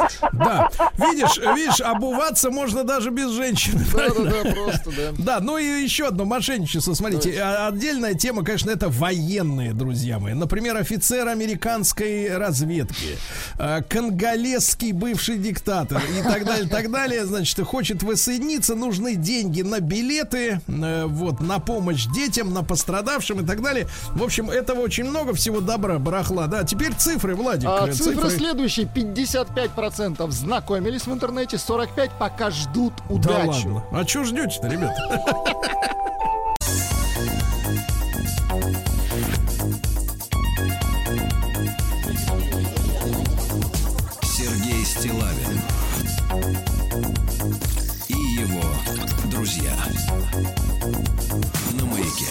Не может быть, но вновь в эфире наш заморский гость Рустам Иванович. Доброе, утро, Сергей Валерьевич. Доброе утро, Влад. Доброе утро, уважаемые радиослушатели. А, слушайте, а, продолжаем наш мини-цикл, который мы с тобой назвали «Мини-бриндятина на экспорт». Э, И достаточно полярный эфир. Если на прошлой неделе я рассказывал вам историю рыбинских снегоходов, вы запомнили, Сергей Валерьевич, что Рыбинск является родиной русских, советских снегоходов. И более 50% всех снегоходов, которые продаются на российском, например, рынке, это снегоходы, которые произведены в Рыбинске. Значит, э, сегодня еще одна история. История, которая очень тесно связана с тест-драйвом, который у нас проходит в эти дни. Потому что мы с тобой тестируем полностью электрический автомобиль от одного из немецких автопроизводителей. Так вот, сегодня я вам расскажу о группе компаний Хевел. Запомните, это Как? чувашское слово. Хевел переводится оно как солнце, которые производят, Сергей Валерьевич, солнечные батареи. Значит, э, очень интересный бренд. Все это вот э, такое разнообразие компаний, которые при поддержке национального проекта, который является партнером а, собственно говоря, вот этого мини-сериала «Бриндятина на экспорт», а, международная кооперация и экспорт, это все говорит о том, что а, всесторонняя помощь при выходе на зарубежные рынки нашим экспортерам и все те меры, которые разрабатываются в рамках этого самого национального проекта «Международная кооперация и экспорт», позволяют им а, при помощи анализа зарубежных рынков, э, при помощи поиска потенциальных партнеров, анализа товара, его конкурентоспособности, в общем, а, возможность получить финансовые и нефинансовые меры поддержки. А, Цифровая сис- экосистема заработала одно окно. По сути, она стала своеобразным таким МФЦ. Мы все знаем а, МФЦ, что это такое для отечественного, а это вот МФЦ для отечественного экспортера. Теперь большинство документов и согласований можно получить онлайн, не заполняя множество документов, как раньше. И это действительно значимое, на мой взгляд, и технологическое нововведение, которое будет способствовать э, росту экспорта на 70% к 2030 году, э, к 2030 году. Так вот, все это помогает нашим а, производителям, нашим брендам а, достаточно успешно конкурировать, очень быстро выходить а, на интересные для них рынки. Потому что вот смотрите, мы сегодня поговорим про, про солнечные батареи. В 2018 году я расскажу кратко и о российском рынке, и о мировом а, рынке возобновляемой, а, возобновляемой энергии, о зеленой энергии расскажу. Так вот, в 2018 году Европейский Союз, значит, после снижения ввозных пошлин на солнечные панели, Значит, в Швеции, в Швеции, страна скандинавская, в которой мы с тобой не раз были, начался бум солнечной энергии. Значит, э, а, амбициозные планы шведского правительства, не знаю, как они будут скорректированы с учетом локдауна, да, и, значит, коронавирусной, коронавирусной эпидемии, пандемии, значит, вообще в планах у них было увеличение доли солнца в электроэнергетике страны э, до 3% к 2022 году. Как До пон- трех? Да, до 3% в 2022 год не за горами. Как мы понимаем, он сразу будет после 2021. Так вот, значит, в рамках программы по стимулированию использования возобновляемых источников энергии правительство Швеции субсидирует субсидирует установку домохозяйствами, то есть людьми шведскими, солнечных панелей при условии их подключения к распределительным сетям.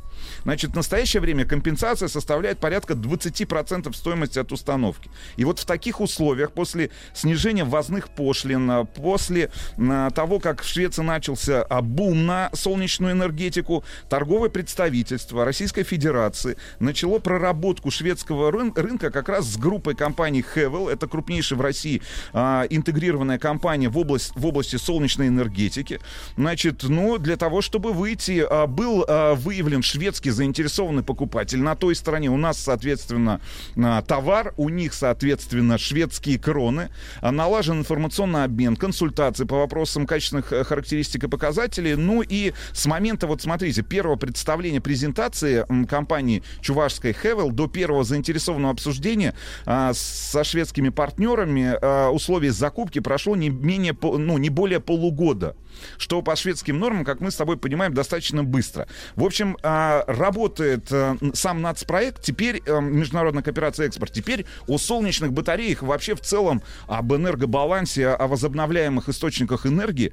Значит, э, в 2019 году, 2019 год, вспоминайте, что было в 2019 году, был абсолютно другой мир, правильно? Этот э, год был сразу перед 2020. Да, да, запомните, запомните. Так вот, в общем мировом энергобалансе infância А, таким образом распределяются источники потребляемой энергии. Это 2019 год. Статистика за 2019 год. Нефть 33%, уголь 27%, природный газ 24%, гидроэлектроэнергия 6,5%, ну там почти 6,5%, возобновляемые источники энергии. Ну как раз зеленая энергетика, о которой мы сегодня будем говорить, это порядка 5%, и атомная энергетика, атомная энергия это 4%, чуть больше 4%. Значит, крупнейшие источники а, возобновляемой энергии, как мы с тобой знаем, ну, а, достаточно много времени мы провели с тобой в той же Европе, это ветряные, солнечные, геотермальные и биотопливные станции. Значит, при этом в 2018 году доля возобновляемых источников составляла там чуть более 4%, выросла, растет постоянно доля возобновляемых источников как в Китае, так и в Европе, так и в Северной Америке за счет э, снижения, за счет сокращения использования угля. А, значит, э, и очень интересно, что в Европе, это мы про мировые, ну, про мировые цифры говорили, а теперь в Европе э, доля зеленой энергетики составляет почти 10%. А в странах именно Евросоюза 11%. И вот я вам назову чемпионов э, значит, европейских по доле зеленой энергетики в этом балансе, в энергобалансе. Вот смотрите, Португалия 17%, Бразилия 16%, Финляндия 16%, Германия и Швеция по 16%.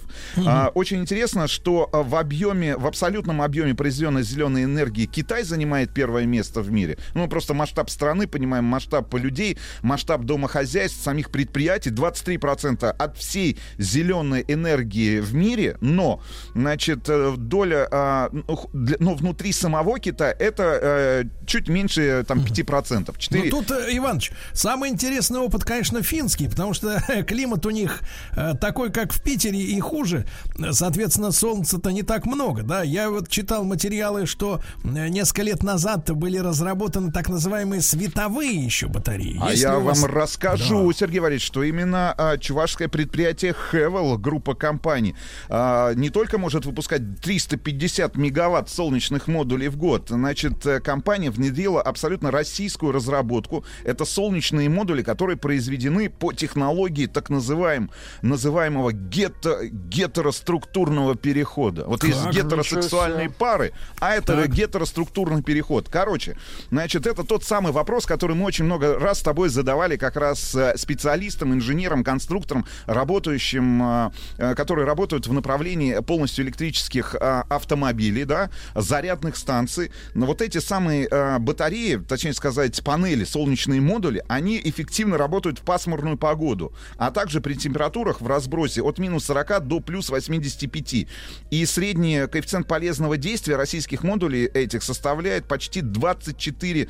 процента. То есть это почти четверть попадающего на ячейку солнечного света превращается в электроэнергию. Это один из самых высоких показателей в мире. И а, если говорить вообще в целом про конкуренцию, то пока на этом рынке солнечных панелей с гетероструктурным переходом не больше пяти компаний а, способны производить эти модули. Вообще, если говорить о рынке электрических панелей, то надо сказать, что основными игроками являются 15 стран. А, по сути, это та же самая космическая программа, потому что воспроизвести эту технологию производства солнечных панелей, особенно вот с, ге- с гетероструктурным переходом, по- позволить могут себе не все государства в мире. Почему я говорю о космической программе? Да потому что только там порядка 10-15 стран вообще способны реализовывать свои, а, свои, ну, с- кос- свою собственную независимую космическую программу. Опять же, в кооперации с большим количеством а, стран, которые участвуют э, в космической гонке. Значит, что касается России, если мы говорим о значит, энергобалансе и о возобновляемых источниках электроэнергии. Значит, у нас более половины энергии, почти там 54% производится из природного газа. А, доля, э, доля возобновляемой энергии, к большому сожалению, пока менее 1%, там по- по- почти полпроцента. Мы, понятное дело, а, значит, опережаем такие страны, как Катар, Иран, Ирак, Тринидад и Тобаго, Туркменистан, Оман и Узбекистан. У нас, кстати говоря, на- наблюдается очень хороший рост а, в сравнении там, с 2018, например, годом, почти 31%, и большой потенциал, и самое главное, есть э, база, да, вот это есть крупнейшее предприятие. Понятное дело, что солнечная энергия становится популярной, и сейчас я вам расскажу, Сергей Валерьевич, Минуточку, да, минуточку. как у вас Я, в руках смотрите, может вам скажу- оказаться специальный Да. чемодан. Вот я хочу чемодан. чемодан уже, потому что я зашел, слушайте, на сайт hevelsolar.com. Точно. Вот, и обнаружил здесь такое предложение. Смотрите, значит, начальный комплект цена от 24 тысяч рублей, да? Монтаж один день, там достаточно все расписано грамотно, значит, все это оборудование, кабели, там крепеж, все это устанавливается, ну, например, на, на двускатную крышу, например, э, которая обращена стороной, например, на солнечную, да, на- на сторону. Если люди в поле живут, то на обе можно делать. Но вот смотрите, что интересно я тут обнаружил, может быть, вы в этом разобрались.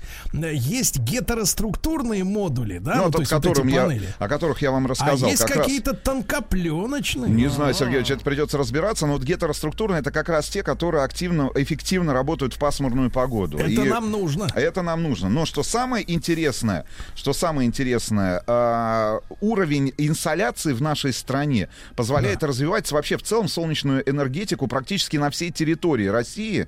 Значит, есть регионы, в которых это особенно оправдано, например, Приморье, Забайкалье, Южной области Сибири, европейской части России.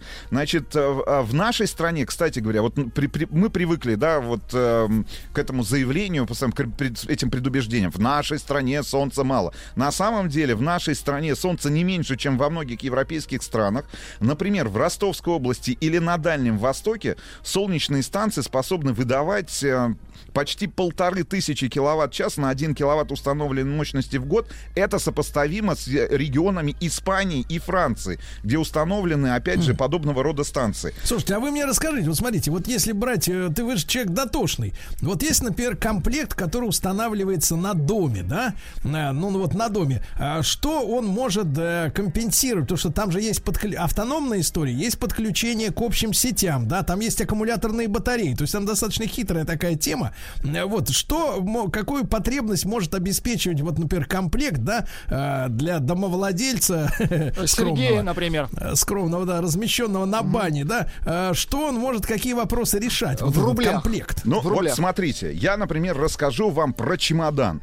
Так. Есть такой чемодан, который выпускается группой компаний Hevel. Э, Опять же, напомню, это крупнейший производитель солнечных батарей, который не только для российского рынка производит, да, но и при помощи, опять же, и поддержки национального проекта «Международная кооперация и экспорт». Например, в, две- в- в сентябре 2019 года в Стокгольм из Чувашии прибыла первая партия солнечных батарей российского производства. Панели эти установлены на крышах в общей сложности трех объектов недвижимости, которые расположены в Центральной Швеции, и сегодня уже является составной частью энергосистемы страны, поставляя в нее производимую избыточную энергию. А, значит, расскажу вам про чемодан, потому что мне он понравился.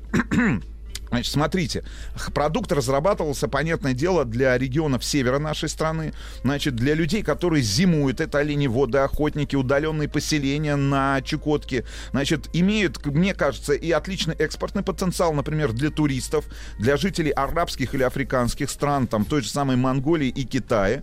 Значит, что, э, это, это на самом деле фантастика просто. Вы получаете чемодан, Найдите солнечный чемодан, он так и называется, ну вот в кавычках, солнечный чемодан, А, очень креативная история. А, значит, может обеспечить 12-часовое потребление четырех светодиодных э, ламп. Короче, вот вы оленевод, Сергей Валерьевич, представьте себя оленевода. В крайнем случае представьте себя охотником, который, а, значит, находится где-то далеко от, от цивилизации. Но вот этот самый солнечный чемодан позволяет вам не отрываться от этой цивилизации, поможет не только зарядить, зарядить например, аккумуляторный фонарь, но и телефон, подключить ноутбук, работать при помощи этого самого ноутбука. Значит, и самое интересное, что э, в волшебном этом чемодане солнечном находятся аккумуляторные батареи, которые при, при распаковке занимают всего 5 квадратных метра, а в сложенном состоянии четверть квадратного метра.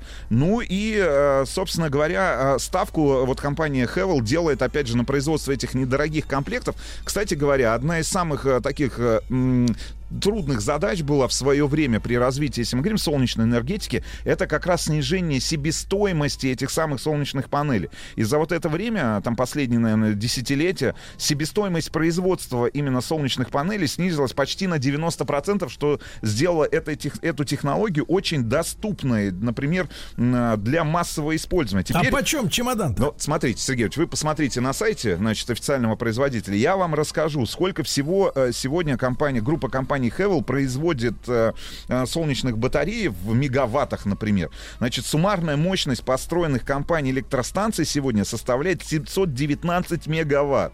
Для сравнения, это больше, чем Иркутская гидроэлектростанция.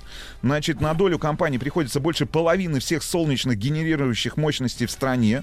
А, очень интересно, что, а, например, фунтовская электростанция солнечная, которая находится в Астраханской области, это к вопросу о том, а, например, вот сколько этот объем солнечных батарей, да, эта площадь может обеспечить. Пожалуйста, значит, электроэнергии, которая вырабатывается в фунтовской солнечной электростанции, хватает на более чем 30 тысяч домохозяйств в Астраханской области. Значит, более того, выработка этой э, станции, как вы понимаете, помогает э, избе- избегать э, выбросов 58 тысяч тонн углекислого газа и сэкономить 33 миллиона кубометров природного газа. Сергей Так. Валерьевич, значит, давайте, может быть, мы э, за эфиром, после того, как закончим вот этот наш очередной выпуск в рамках мини-сериала «Бриндятина на экспорт», вы нам пришлете расчет, например, сколько, какова площадь вашей Мгм. крыши. Мы попробуем рассчитать, какие световые панели мы можем установить на вашу крышу Да и ладно. какое количество энергии они будут Нет, вырабатывать. не так и фраза, не сколько- так фраза, Да, не так, да. не так. Не мы можем, а мы установим. Это Хорошо, подхлестнет да. подсчеты. Хорошо, Сергей Валерьевич, а да. вы в режиме реального времени э, будете делиться с нами, с вашими Да, подписчиками, слушателями. Слушайте, у правильно? меня только один вопрос Да, технологический. Вот. Ну. скажите, у меня, значит, соответственно, двухскатная крыша, да? Так. А, вот, на ней, понятное дело, во время сильного снегопада а, за, ну,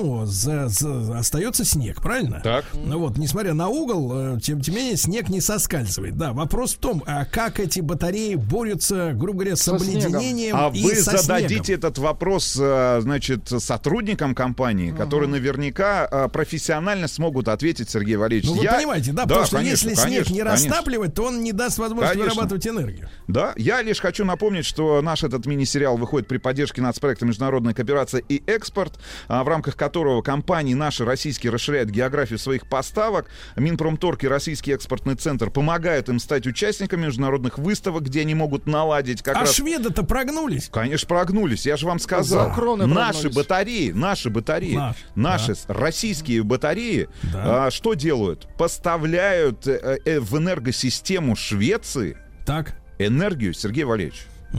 Да? Ну и э, хочу напомнить, что нацпроект «Международная кооперация и экспорт» рассчитан до 2030 года, и его цели, как вы помните, увеличение экспорта не сырьевых, не, сырьевых, не энергетических товаров э, и роста доли экспорта в валовом внутреннем продукте страны, а также товарооборота между Россией и государствами, членами Евразийского экономического союза. Вот такие прекрасные компании работают в нашей стране. Очень хорошо.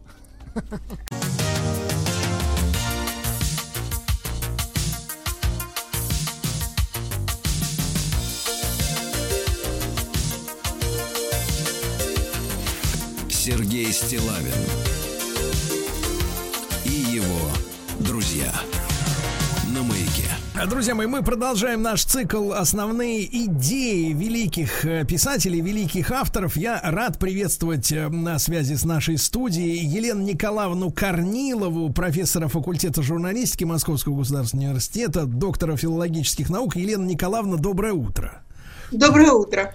А, Друзья мои, ну а тема, которую мы сегодня рассмотрим, она непростая, непростая. Э, Формулировка следующая, только вы не пугайтесь, сидите спокойно. А, Мы поговорим о том, чем Дон Жуан Байроновский Байрона отличается от других Дон Жуанов. Ну, конечно, для многих будет откровением, что он не один, да.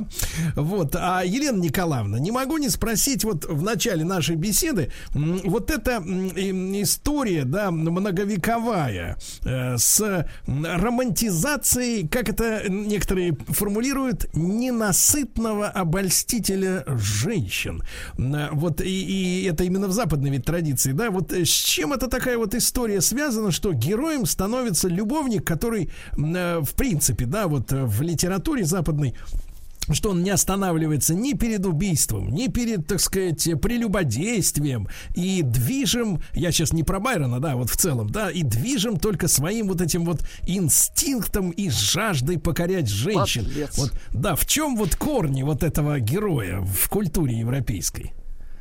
Ну, на самом деле, легенда о Дон Жуане восходит примерно к 15 веку, к испанскому э, ренессансу, когда, э, видимо, был такой человек в истории, который, и, может быть, его и звали Доном Гуаном, мы сейчас не можем сказать, но легенда эта возникает как католическая легенда, прежде всего, о безбожнике, о безбожнике и нарушителе всех нравственных э, правил и нравственных традиций. И вот этот безбожный дворянин, он действительно соблазняет женщин одну за другой, но он нарушает все мыслимые нравственные правила, и все кончается тем, что, если вы помните, статуя командора утаскивает его в ад. То есть э, это такая нравоучительная легенда, которая впервые в литературе появилась э, в пьесе Тирса де Малина, которая называлась, которая называлась пьеса «Сивильский озорник». И понятно, что главное там было католическое нравоучение о том, как, э, собственно, наказывают за всяческие преступления нравственные, за моральную жизнь вот таких людей, как Дон Гуан. Но... Да, Да, пожалуйста. Елена Николаевна, но, э, смотрите, изначально, понятно, страшилка, но затем вот это такое пристальное увлечение, э, так сказать, и, и в России, э, и Александр Сергеевич даже, так сказать, вот как бы к этому персонажу, да, да? И не наш, только э, Александр да. Сергеевич, если вы возьмете тексты, скажем, поэтические, то вы увидите, что Дон Гуаны присутствуют во всей русской литературе, особенно в русской литературе Серебряного века, потому что это просто замечательная тема. Но уже в литературе Запада э, довольно быстро Дон Гуан приобретает, э, в общем, э, как бы совсем другой облик, потому что он вольнодумец. Он либертен, да, вот у Мольера он уже тот человек, который э, борется с э, всеми возможными запретами и предрассудками и выражает, он несет вольномыслие, прежде всего, его образ жизни, это э, уже вот такое, как бы, э, отстаивание совсем других принципов, новых принципов нового времени. Не случайно и Моцарт берет, э, соответственно, вот пьесу Мольера для того, чтобы создать свою величайшую оперу, одну из величайших опер. Э, И, соответственно, в романтическую эпоху интерес э, к этому вечному сюжету, а вот э, уже в XIX веке было принято говорить о вечных образах или вечных спутниках человечества, которым становится Дон Гуан. То есть это такой сюжет, традиционный сюжет, который передается в разные литературы и в разные языки, и как бы становится героем произведений, на- которые наполнены различным содержанием. Ну, например, вот Гофмана, в новелле Гофмана, э, ну, современника Байрона, мы видим Дона Гуана э, тоже соблазнителем, но Гофман объясняет это очень просто. Он говорит, что этот человек искал совершенство. Он искал совершенство и ни в одной женщине его не, обха- не находил. То есть он как бы обольщался сам, да, сходил буквально с ума, обольщал эту женщину, а потом убеждался, что она не соответствует тому идеалу, который он вообразил себе, такому романтическому идеалу. И, соответственно, оставлял ее и искал другую. Да? Вот так трактует это Гофман. Э, Елена Николаевна, то есть получается, что вот если брать 19 век, когда мы ну, ну, достаточно хорошо осведомлены о то- об образе жизни э, революционеров, в том числе и отечественных, ну или вообще оппозиционеров, да, то вот э, э, невозможно быть э, внутренне свободным человеком, э, свободным, например, от э, устоев социального строя, да, невозможно не желать каких-то перемен и при этом будучи, например, консерватором в Алькове. То есть проповедуется полное раскрепощение, да, и мы знаем эти все, так сказать, э, э, так сказать, э, вот эти все истории, не буду о них сейчас говорить, портить аппетит нашим слушателям, вот, но э, это вот идет рука об руку, да, то есть свобода полная и свобода во всем, и в нравах, и э, во взглядах на э, устройство мира.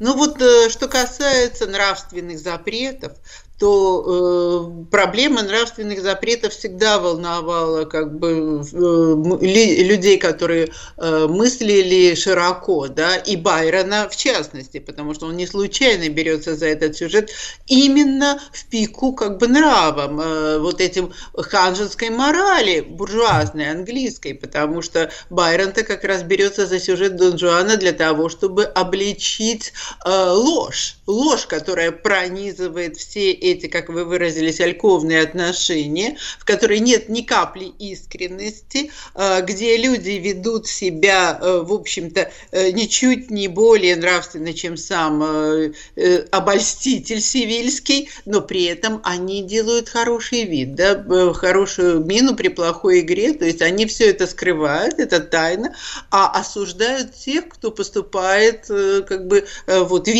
свободно, да, демонстрируя свою независимость. И Байрон не случайно обращается к этой теме, потому что он ведь собирается привести своего Гуана в Англию, ну или Жуана, да, у него Жуан, это Гуан у Пушкина. А, так вот, он собирается его привести в Англию и показать с помощью этой фигуры нравы английской аристократии, которые Байрон знал прекрасно. И, э, собственно, из-за этих нравов он и пострадал потому что он был человек абсолютно независимый, и в конце концов его обвинили без, в развращенности, безнравственности, он должен был покинуть свою страну навсегда.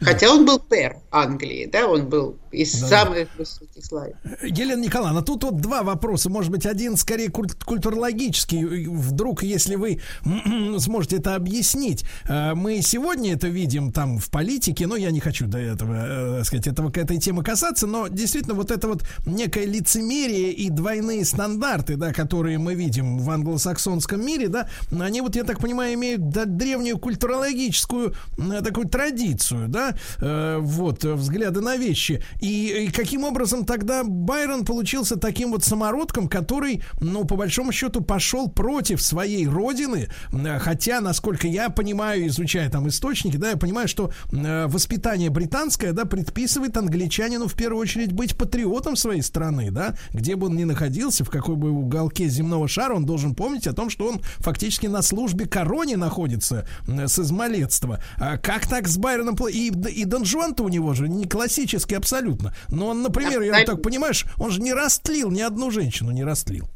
Да скорее соблазняют его на, все, на всем протяжении поэмы. Он становится жертвой женщин, которые не могут пройти мимо его смазливой мордашки.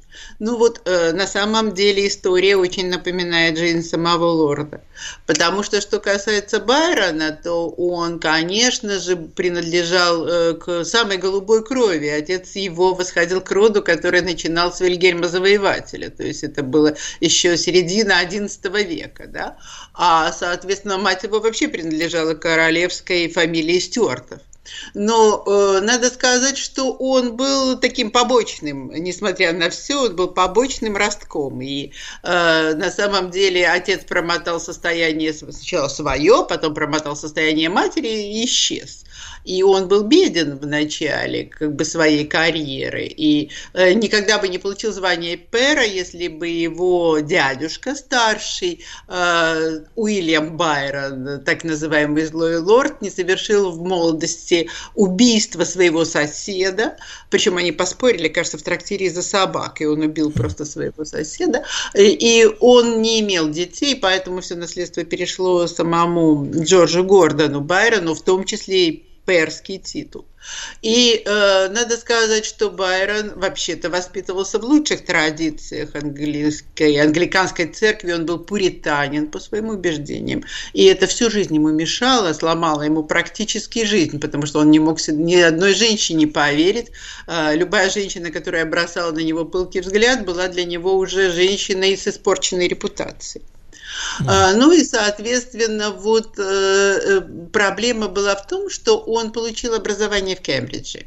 А Кембридж это, конечно, был светоч америк... английского просвещения, в частности, взглядов вообще французских просветителей французской революции. Байрон навсегда остался верен этим взглядам вольномыслия, вольнолюбия и защиты униженных и оскорбленных. И Байрон не выступал, собственно, против Англии как вот страны. Да? Он был тоже патриотом своей страны, но он не хотел, чтобы Англия превращалась в мирового жандарма.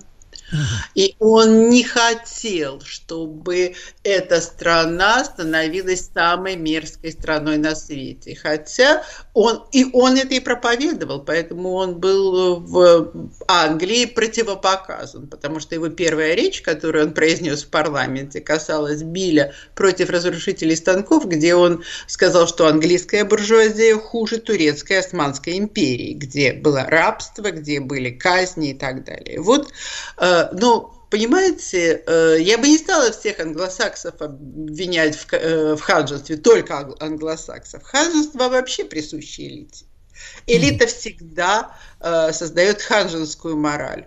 Ну и требует от окружающих. Вот э, такова как бы ситуация. Просто, с, Елена э, Николаевна, эти, эти, э, значит, вот эти мысли, да, они, несмотря на то, что нас там разделяют сотни лет, да, а- они сейчас очень свежо слушаются, особенно, что э, противопоставляется-то, противопоставляется-то английской, э, так сказать, морали. Ну, например, ведь Байрон же был еще, я так понимаю, в принципе, и пацифистом, да, ну, то есть, как бы в хорошем смысле этого слова. Ну, в- да, про- конечно, против, против, милита- против ми- милитаристских войск, войн, да, когда захват идет э, ради захвата, а не ради отстаивания чести там или, так сказать, интересов каких-то законных, да, и вот это вот очарование, м, ну, явно очарование, несмотря на то, что в произведении немного этому времени э, а- отдано, очарование Суворовым нашим, да, э, как бы опять вот это противо- противостояние, да, вот, вот она английская э, во- военная милитаристское лицемерие, да, и вот доблестный Суворов, который э, честный, образцовый, яркий и простой человек. Э, Удивительно созвучно нашему времени, вот противопоставление нас. Ну, я же. бы сказала, что Суворов-то как раз показан в этой поэме крайне нелицеприятно. И Байрон, как англичанин, Суворова ненавидит и изображает его вообще дикарем и диким старикашкой, обезумевшим совершенно. Кстати, как и Екатерину Великую он изображает в этой поэме блудницей абсолютнейшей, потому что когда Гуан попадает к ней как бы с письмами, которые посылает Суворов, ну, с отчетами о победе Да-да-да. под Измаилом, то он становится любовником Екатерины. Но это э, не потому, что Байрон ненавидит Россию, а это потому, что, собственно говоря, он презирает элиты прежде всего. Елена Николаевна, мы сразу после короткой рекламы. Вот видите, друзья мои, как интересно все.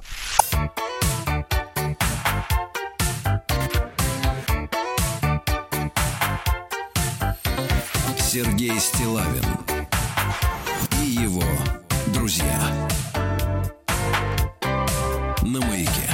А, Друзья мои, с нами Елена Николаевна Корнилова, профессор факультета журналистики Московского государственного университета, доктор филологических наук. Мы сегодня говорим о Дон Жуане Байроновском, чем он отличается от других Дон Жуанов. И, Елена Николаевна, а вопрос такой прямой. Естественно, э, так сказать, автор э, Джордж Байрон понимал, что он рассказывает историю нетипичного Дон Жуана. Но для чего ему было тогда использовать это имя, э, если он совершенно иной? Почему не было возможности взять э, любое другое произвольное, да, и описать эти приключения невероятные, включая, включая попадание в гарем? Мужчина попал в гарем. И причем не этим, не евнухом, а, так сказать, мужчиной. Это же приключенческий, как говорится, роман с, с картинками. Вот. Зачем ему нужно было использовать это имя Дон Жуан, если он такой герой другой, да, настолько отличный от шаблона?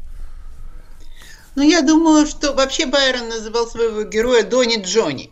Он так о нем писал, по крайней мере, в своих письмах и в дневниках. Да, шутливо называл его Дони Джонни. И э, я думаю, что в какой-то степени он его сопоставлял со своей личной биографией.